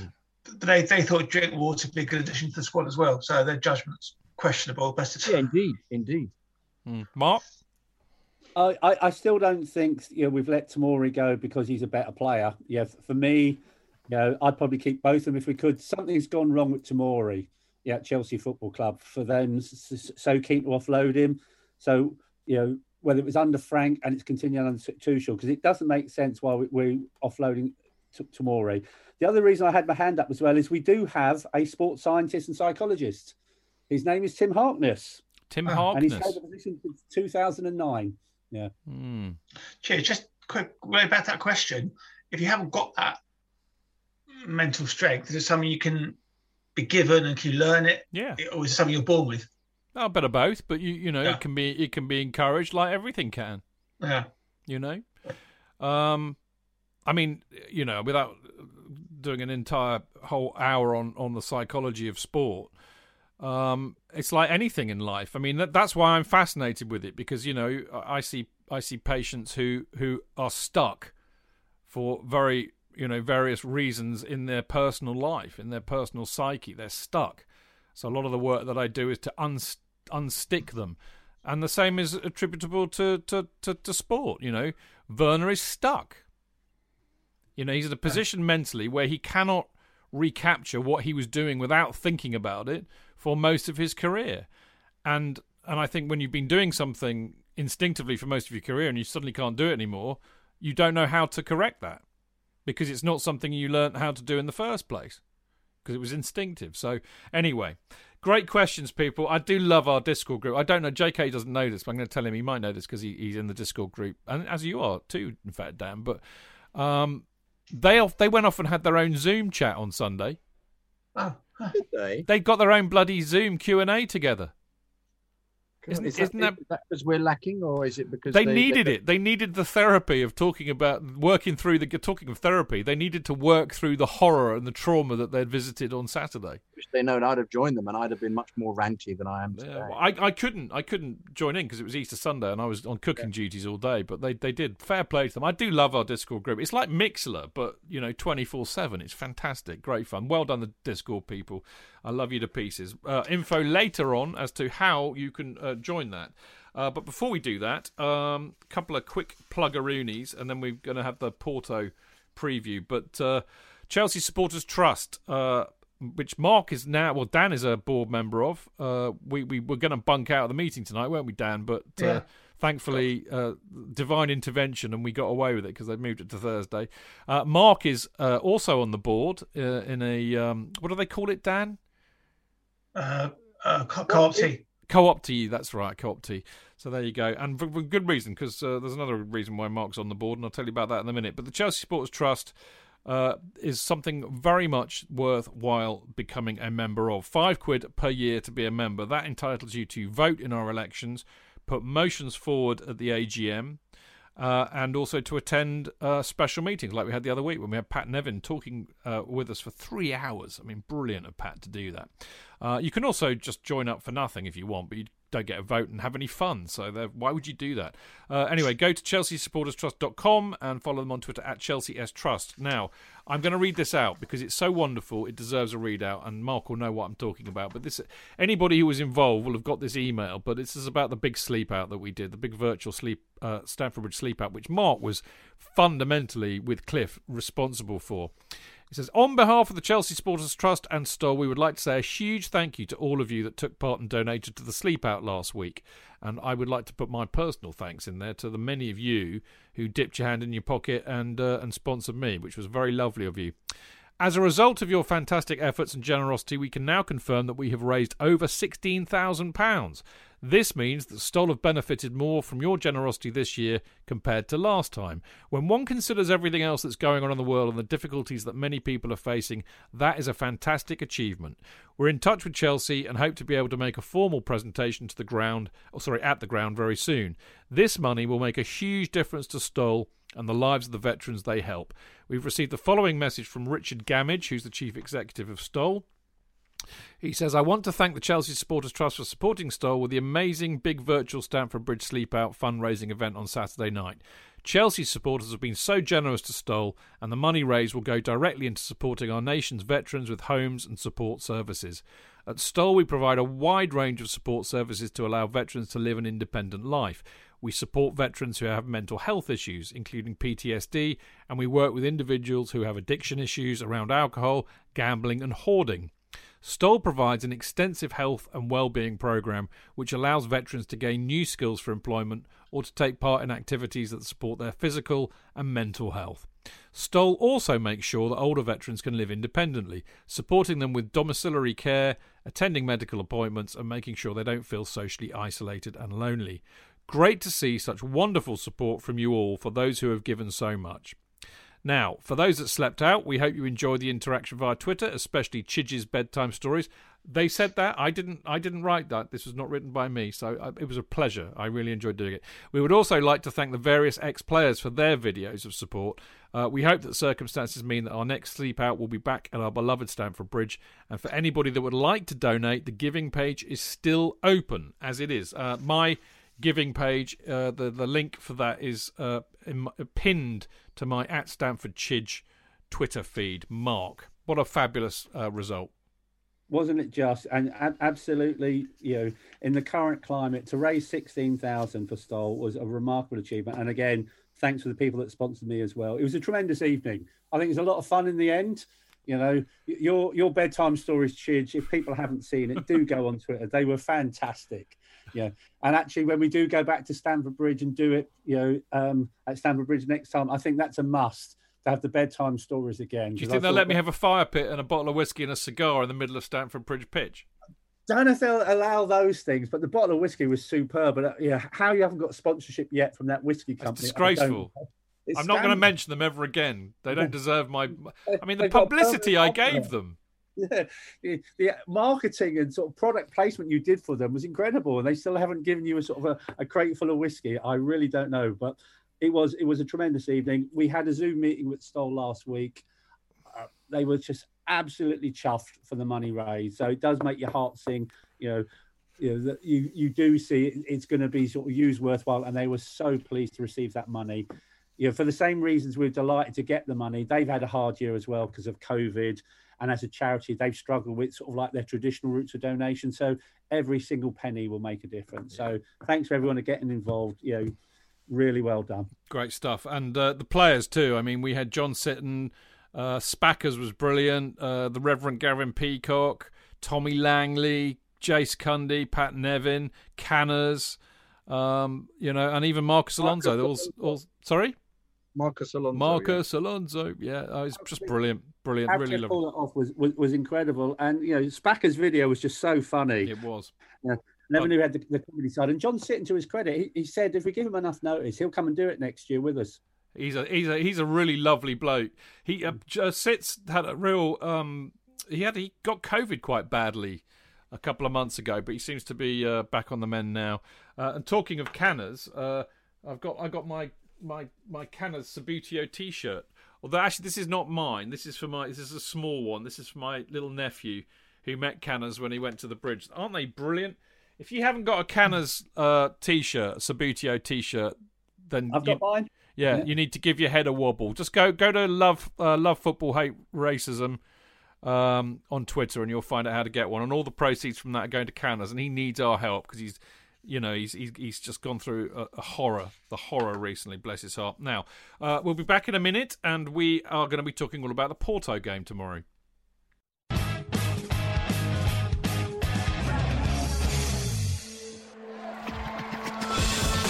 Real fans, real opinions.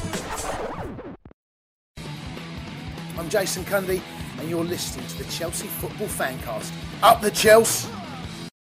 Football Fancast.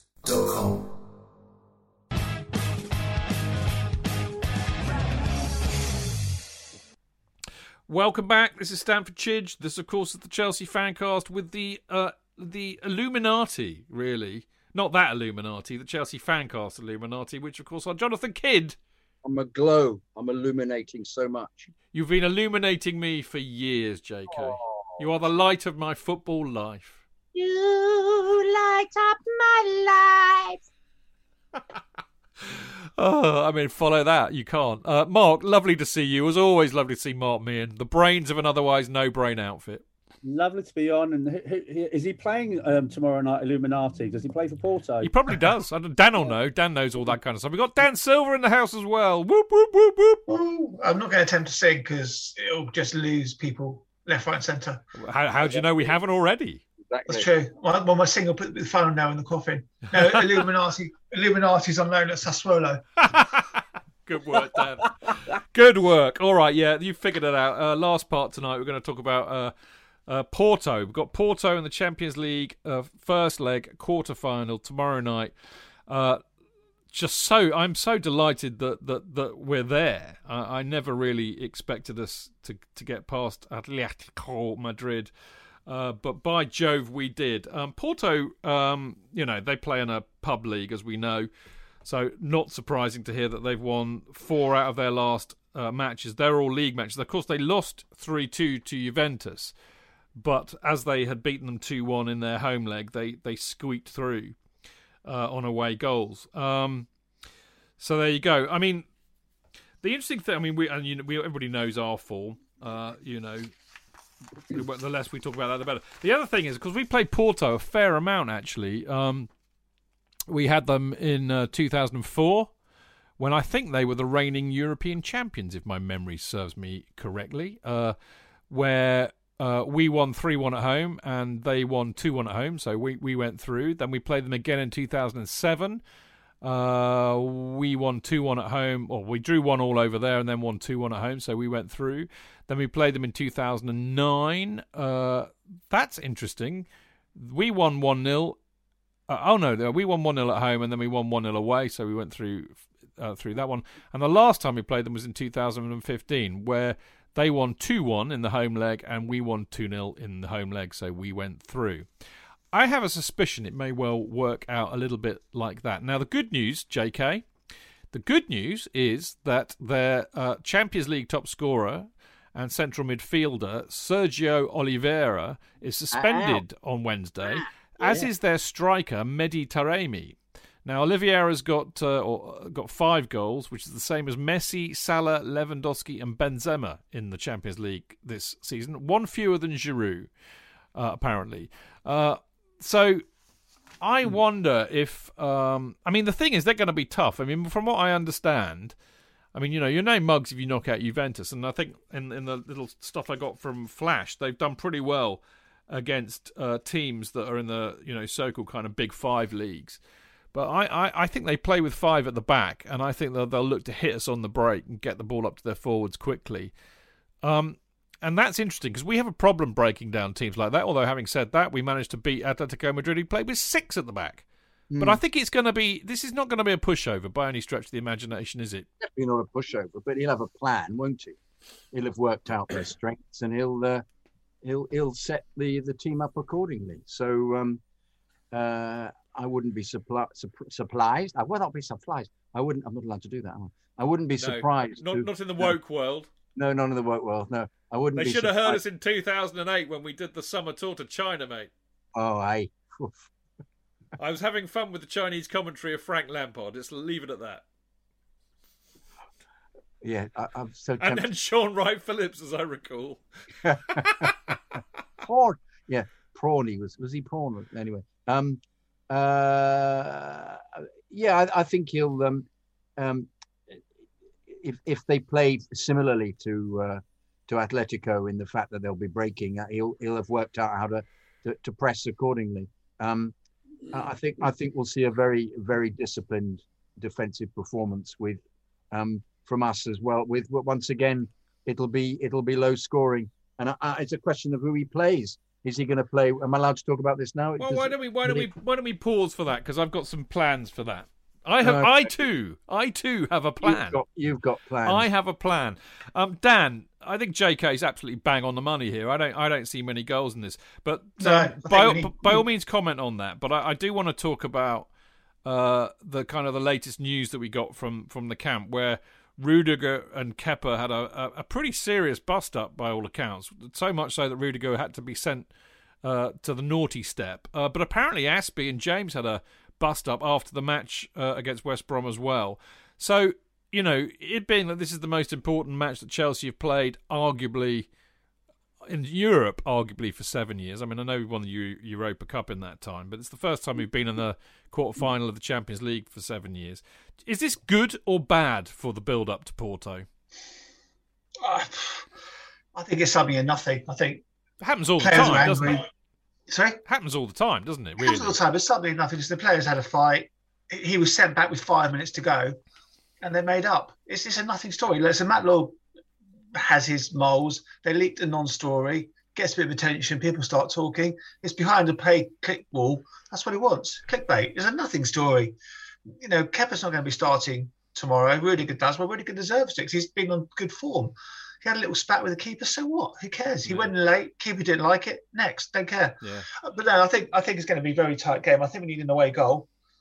Um, it wouldn't surprise me if it goes very similar to the, the Atletico match, to be honest. I think we, you know, soak up the pressure, nick a goal, and come back with a, a, at least at least an away goal, a positive result. I think we'll have enough to beat them over two legs, I think, mm. personally speaking. They're, they're good, but I think missing the two well, key players. With our Atletico form and not our West Brom form. Yeah, exactly. Obviously. But I think I think Dan's, Dan's right uh, on both counts, actually, Mark. I mean, you and I will remember very well that the one of the best striking partnerships Chelsea have ever had uh, emanated from a, a, a literally a punch-up after a game with Kerry and Speedo, wasn't it? Um, so I, I've got no problem with players knocking seven bells out of each other. That shows to me that they want to win and they're, they're competitors. And, um, you know, as I said, uh, I think Dan's got it right with the, you know, you got to stay in the game, haven't you, in the first leg? That's the point. I, I'd agree, yeah. No, no drama on the training ground. Bust-ups happen all, all, all the time. Um, I, I think the more interesting thing is, uh, and I, I was quite fascinated looking at on Twitter, a few people having a pop at Matt Law. But I was sort of thinking, actually, full credit to Matt Law. He's a journalist doing his job.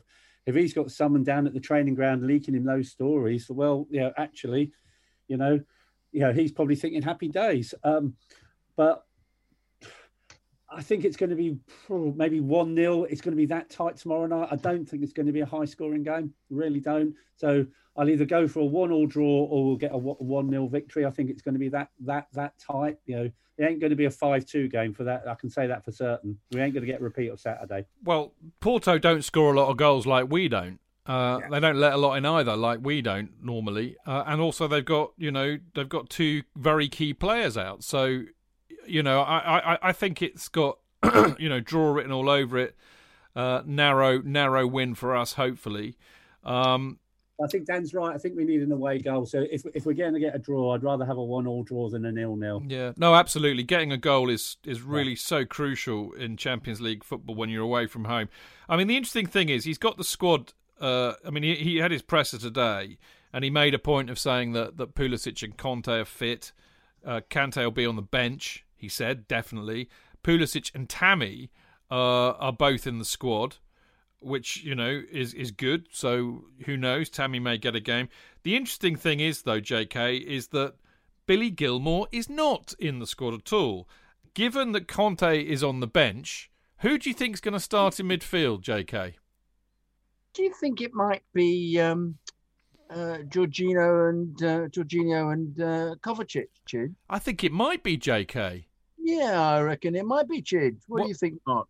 The Dangerous Brothers. Chuckle Yay! Brothers are back. Yeah. So what do you think? I mean, what do we... I mean, you know, like like we said earlier, they were shocking against West Brom, but they're equally likely to be excellent yeah, against well, Porto. It, yeah, yeah, that's a good point. Yeah, well, but but as we said already, that in in the the other games that we didn't um, fall apart and play appallingly. Um, They didn't have a problem. They were protected, and uh, the the first leg of the uh, of the game against Atletico, he had a very fine game, Jorginho. So um, you know, are we are we jumping to a conclusion? Can he possibly ever play as badly again as he played against West Brom? I don't think so. Well, I mean, you could say that about a lot of the team, to be fair. Mm. I mean, let, let's play this game. I, I like this game, by the way, and I I'm, in my humility, I, I omitted to mention at the start of the show that I had picked the team spot on, apart from Pulisic playing, I think, didn't I, in uh, uh, for the uh, the West Brom match. What did I, I... I said Havertz would start and Pulisic started. Otherwise, I got it absolutely spot on. Anyway, I've done my lineup, which I'm going to read as follows. Mendy in goal. Rudiger, Christensen, Aspilicueta at the back. Chilwell, and I, I wrote Jorginho and Kovacic in before I knew about Kante being on the bench. So Chilwell, Jorginho, Kovacic, James, and Mount, Ziyech, and Werner up front. That is what I I think he will go through. Uh, so he may play Alonso instead of Chilwell, but I don't know. I think maybe because they're going to hit us on the break, he might want some legs there. So I think Chilwell will get the nod if if Tuchel's got his brain fixed on. Um, I, I, the only question I have about that is uh, Havertz isn't starting, and I and I, I'm not so sure about that. I, I think maybe Havertz needs to, but how do you?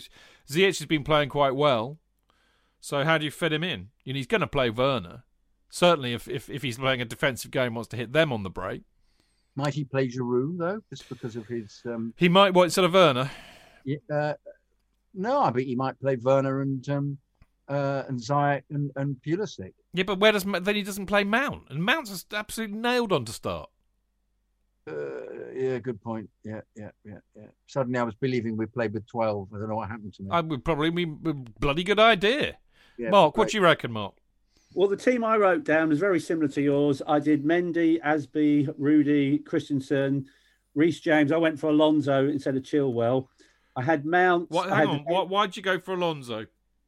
I, I, I just think, you know, um, he's played Alonso in other Champions League games and he hasn't played Chilwell. And I think certain players, that's why I've put Ziyech in the team as well. Certain players he always seems to pick for Champions League games, and Alonso is one of those. But I can understand if he played for Chilwell because obviously Alonso played at the weekend. But I've gone for Alonso. Um, I've gone for Mount. I've gone for the Dangerous Brothers in midfield. I've gone for Ziyech. And then I had a question mark, Giroud or Werner up front. Mm. I wasn't sure which one he'd go for because he always seems to play Giroud in the Champions League. Mm. Yeah. Mm, interesting. Dan? Because, oh, sorry, sorry, Mark, carry on. Yeah, because you know, if he plays Werner and Giroud, you have to take a Jorginho and a Kovacic out, and I'm not sure he'll not, do that no, away from home. No, no definitely no. not. I think they'll both play. Yeah, definitely. Danny, Danny boy. Yeah, uh, same team as um, Mark, but I had Chua, Chua instead of Alonso. So that's the same team as me then?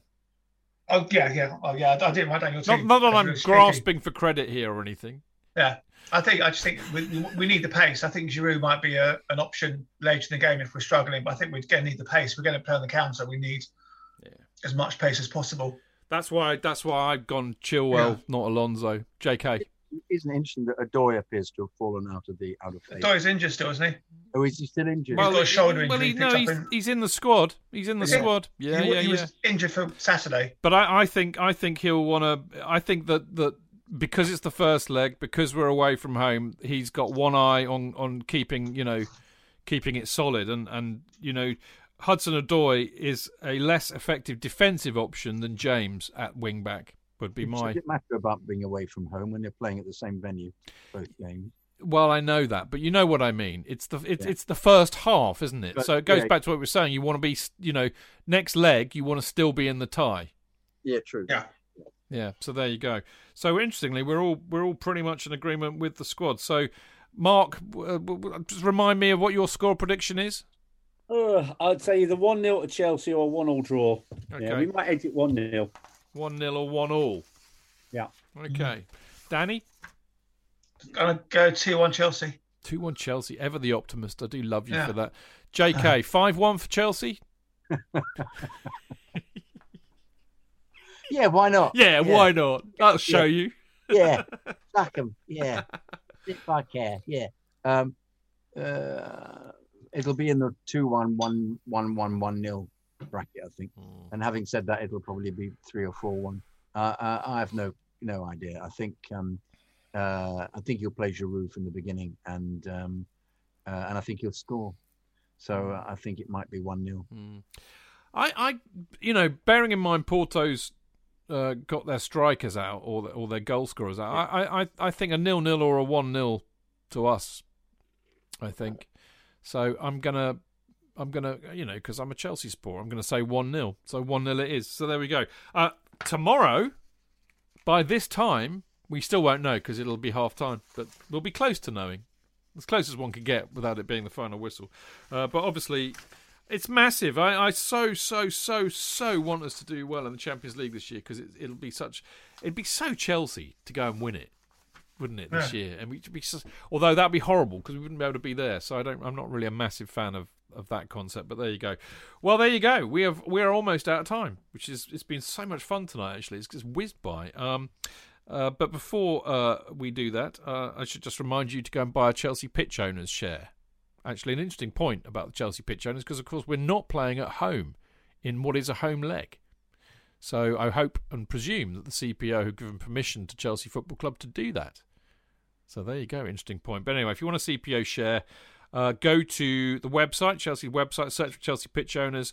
Um They range from about thirty-one quid to about a couple hundred quid for a signed, framed, presented on the pitch one.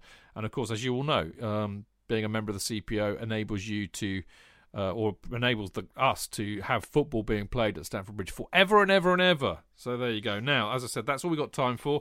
Uh, J K and I will return. We will, will we will be back on Friday for the preview show, and we'll have Alex Churchill, the lovely Alex, with us. And also Adam Newson from football dot london, seven p.m, live on Mixlr as ever, then up as a podcast afterwards. And uh, we'll be looking back at hopefully a successful night for Chelsea tomorrow night against Porto. And we'll be looking ahead to Saturday's match against Crystal Palace. So there you go. Uh, now, I've got absolutely no idea who's uh, who's on Mon- who's on the Monday show with me and J K. Uh because I haven't done the schedule yet, but uh, it'll definitely be me and J K, plus two of the Chelsea Fancast mob. And, of course, we'll be looking back at the Palace game and then looking ahead to the next leg, the second leg of our Champions League uh, tie against Porto. So there we go. Now, don't forget to check out Dean Mears's Went to Mow Kings Meadow podcast on the Chelsea F C women's team, which will be due out uh, tomorrow. Well, I don't know when it's due out, actually, but hopefully he'll send it to me sometime and I'll stick it up on the old platform. Dean is doing a fabulous job. I don't know if you boys have listened to it. He's, he's doing a really good job on, on that podcast. Yeah, you listened to it. I've, I've listened to a few of the shows. They're very, very good. Yeah, yeah, he's he's picking it up quick. He's doing good. So one day I will be able to retire. Do you think you can work with uh, Dean, uh, J K? Um, uh, I'm not so sure. He's he's a bit he's a bit too bright for me. I think I might. Uh... I thought the answer I expected was I'll drive him there. Or drive you there, whichever is most applicable to the airport. But there you go. Bless Dean. He's a top, top, top lad. One of uh, one of our one of our mob, and he does very, very well. Witty.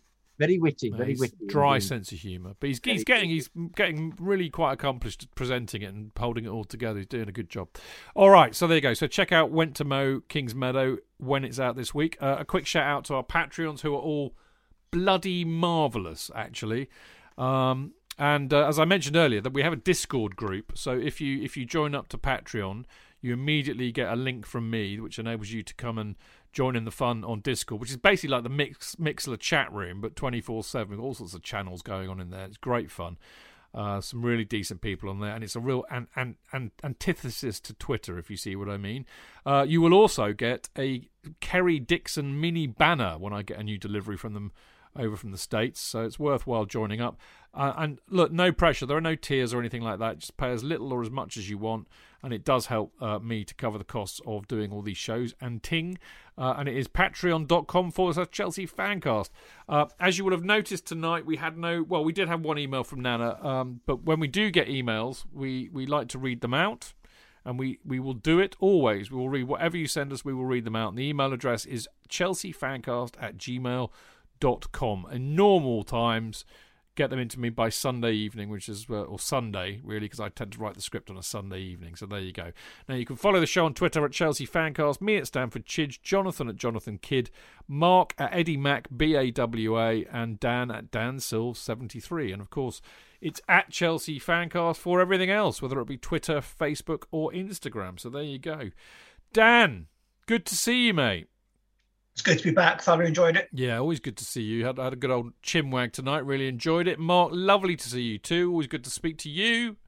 Lovely to see you, Chidge. Just finish with a shout out to my good friend Harry Soames. If you've read C F C U K, my article is about Harry this month. He's ninety years old tomorrow.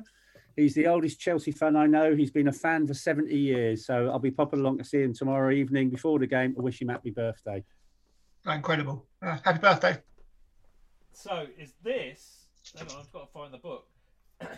You mean? Do you mean that Harry? No, not that Harry. Not that no. Harry. I think I think that Harry sadly has passed no, I, away I now. Say, well, could... that, that's a good getting on for ten years old. That book now, I think. Yeah.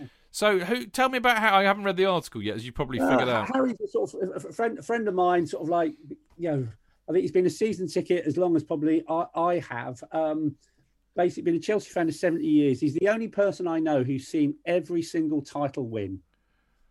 Wow, that's yeah. impressive. And he's ninety years old tomorrow. He's still a season ticket holder in the Matthew Harding upper. He used to be round by gate seventeen. He's now moved around by gate eight, near, nearer to the West Stand. But yeah, it still still goes. Well, when we were all still going, you know, it still goes every other week. Yeah, that's brilliant. And then comes to the pub afterwards for a Would pint. Would he be likely to say, "I do wish they'd all sit down"? Was that him? Was that? Well, there was a guy I used to sit next to right regularly, and uh, particularly at Palace. We were away at Palace and everybody stood up and he went, oh, God, I wish they'd all sit down. No, but probably not him. He was a grey-haired guy, but obviously. But um, uh, he was similarly, uh, I think there may have been several who'd seen every title and then they're, they're no, no longer with us, obviously, some of them. But mm. in fact, somebody I, I know is um, who's, who's seen every title is Eddie Levy, of course, who um, I sit sit quite near, who is a, a, runs a music publishing company and he's... Um, um, uh, He's a big stalwart. He used to go to every every game, but um, the same way with talks waxes lyrically about watching the, the nineteen fifty-four winners. Mm. So, um, um, but um, uh, he must have been about ten then. So uh, he's it's, about eighty-seven, I think. It's worth reading. Cheers! Like I, I learned so much about him just for his birthday. He was an evacuee in the Second World War. He did his national service in Korea, the Forgotten War. Mm. Yeah. Well, there you go. Another good reason to go and get yourself a copy of C F C U K uh, for this month. So there you go. All right. Um, that is it. Thank you very much for listening. See you next week. Until then, keep it blue, keep it carefree, and keep it Chelsea. Up the Chelsea! Chelsea!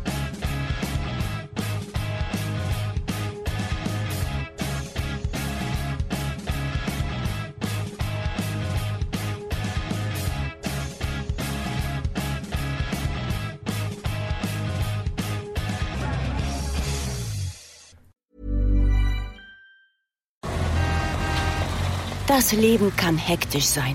Warum nicht dem Alltag entfliehen und in die magische Welt von Evermerge eintauchen? Evermerge ist ein magisches Land, das mit jeder Entdeckung größer und besser wird. Werde ein Merge Master. Baue und sammle einzigartige Gegenstände oder verschönere deine eigene wundersame Welt. Im Land von Evermerge gibt es immer etwas zu tun. Evermerge. Jetzt kostenlos im App Store herunterladen.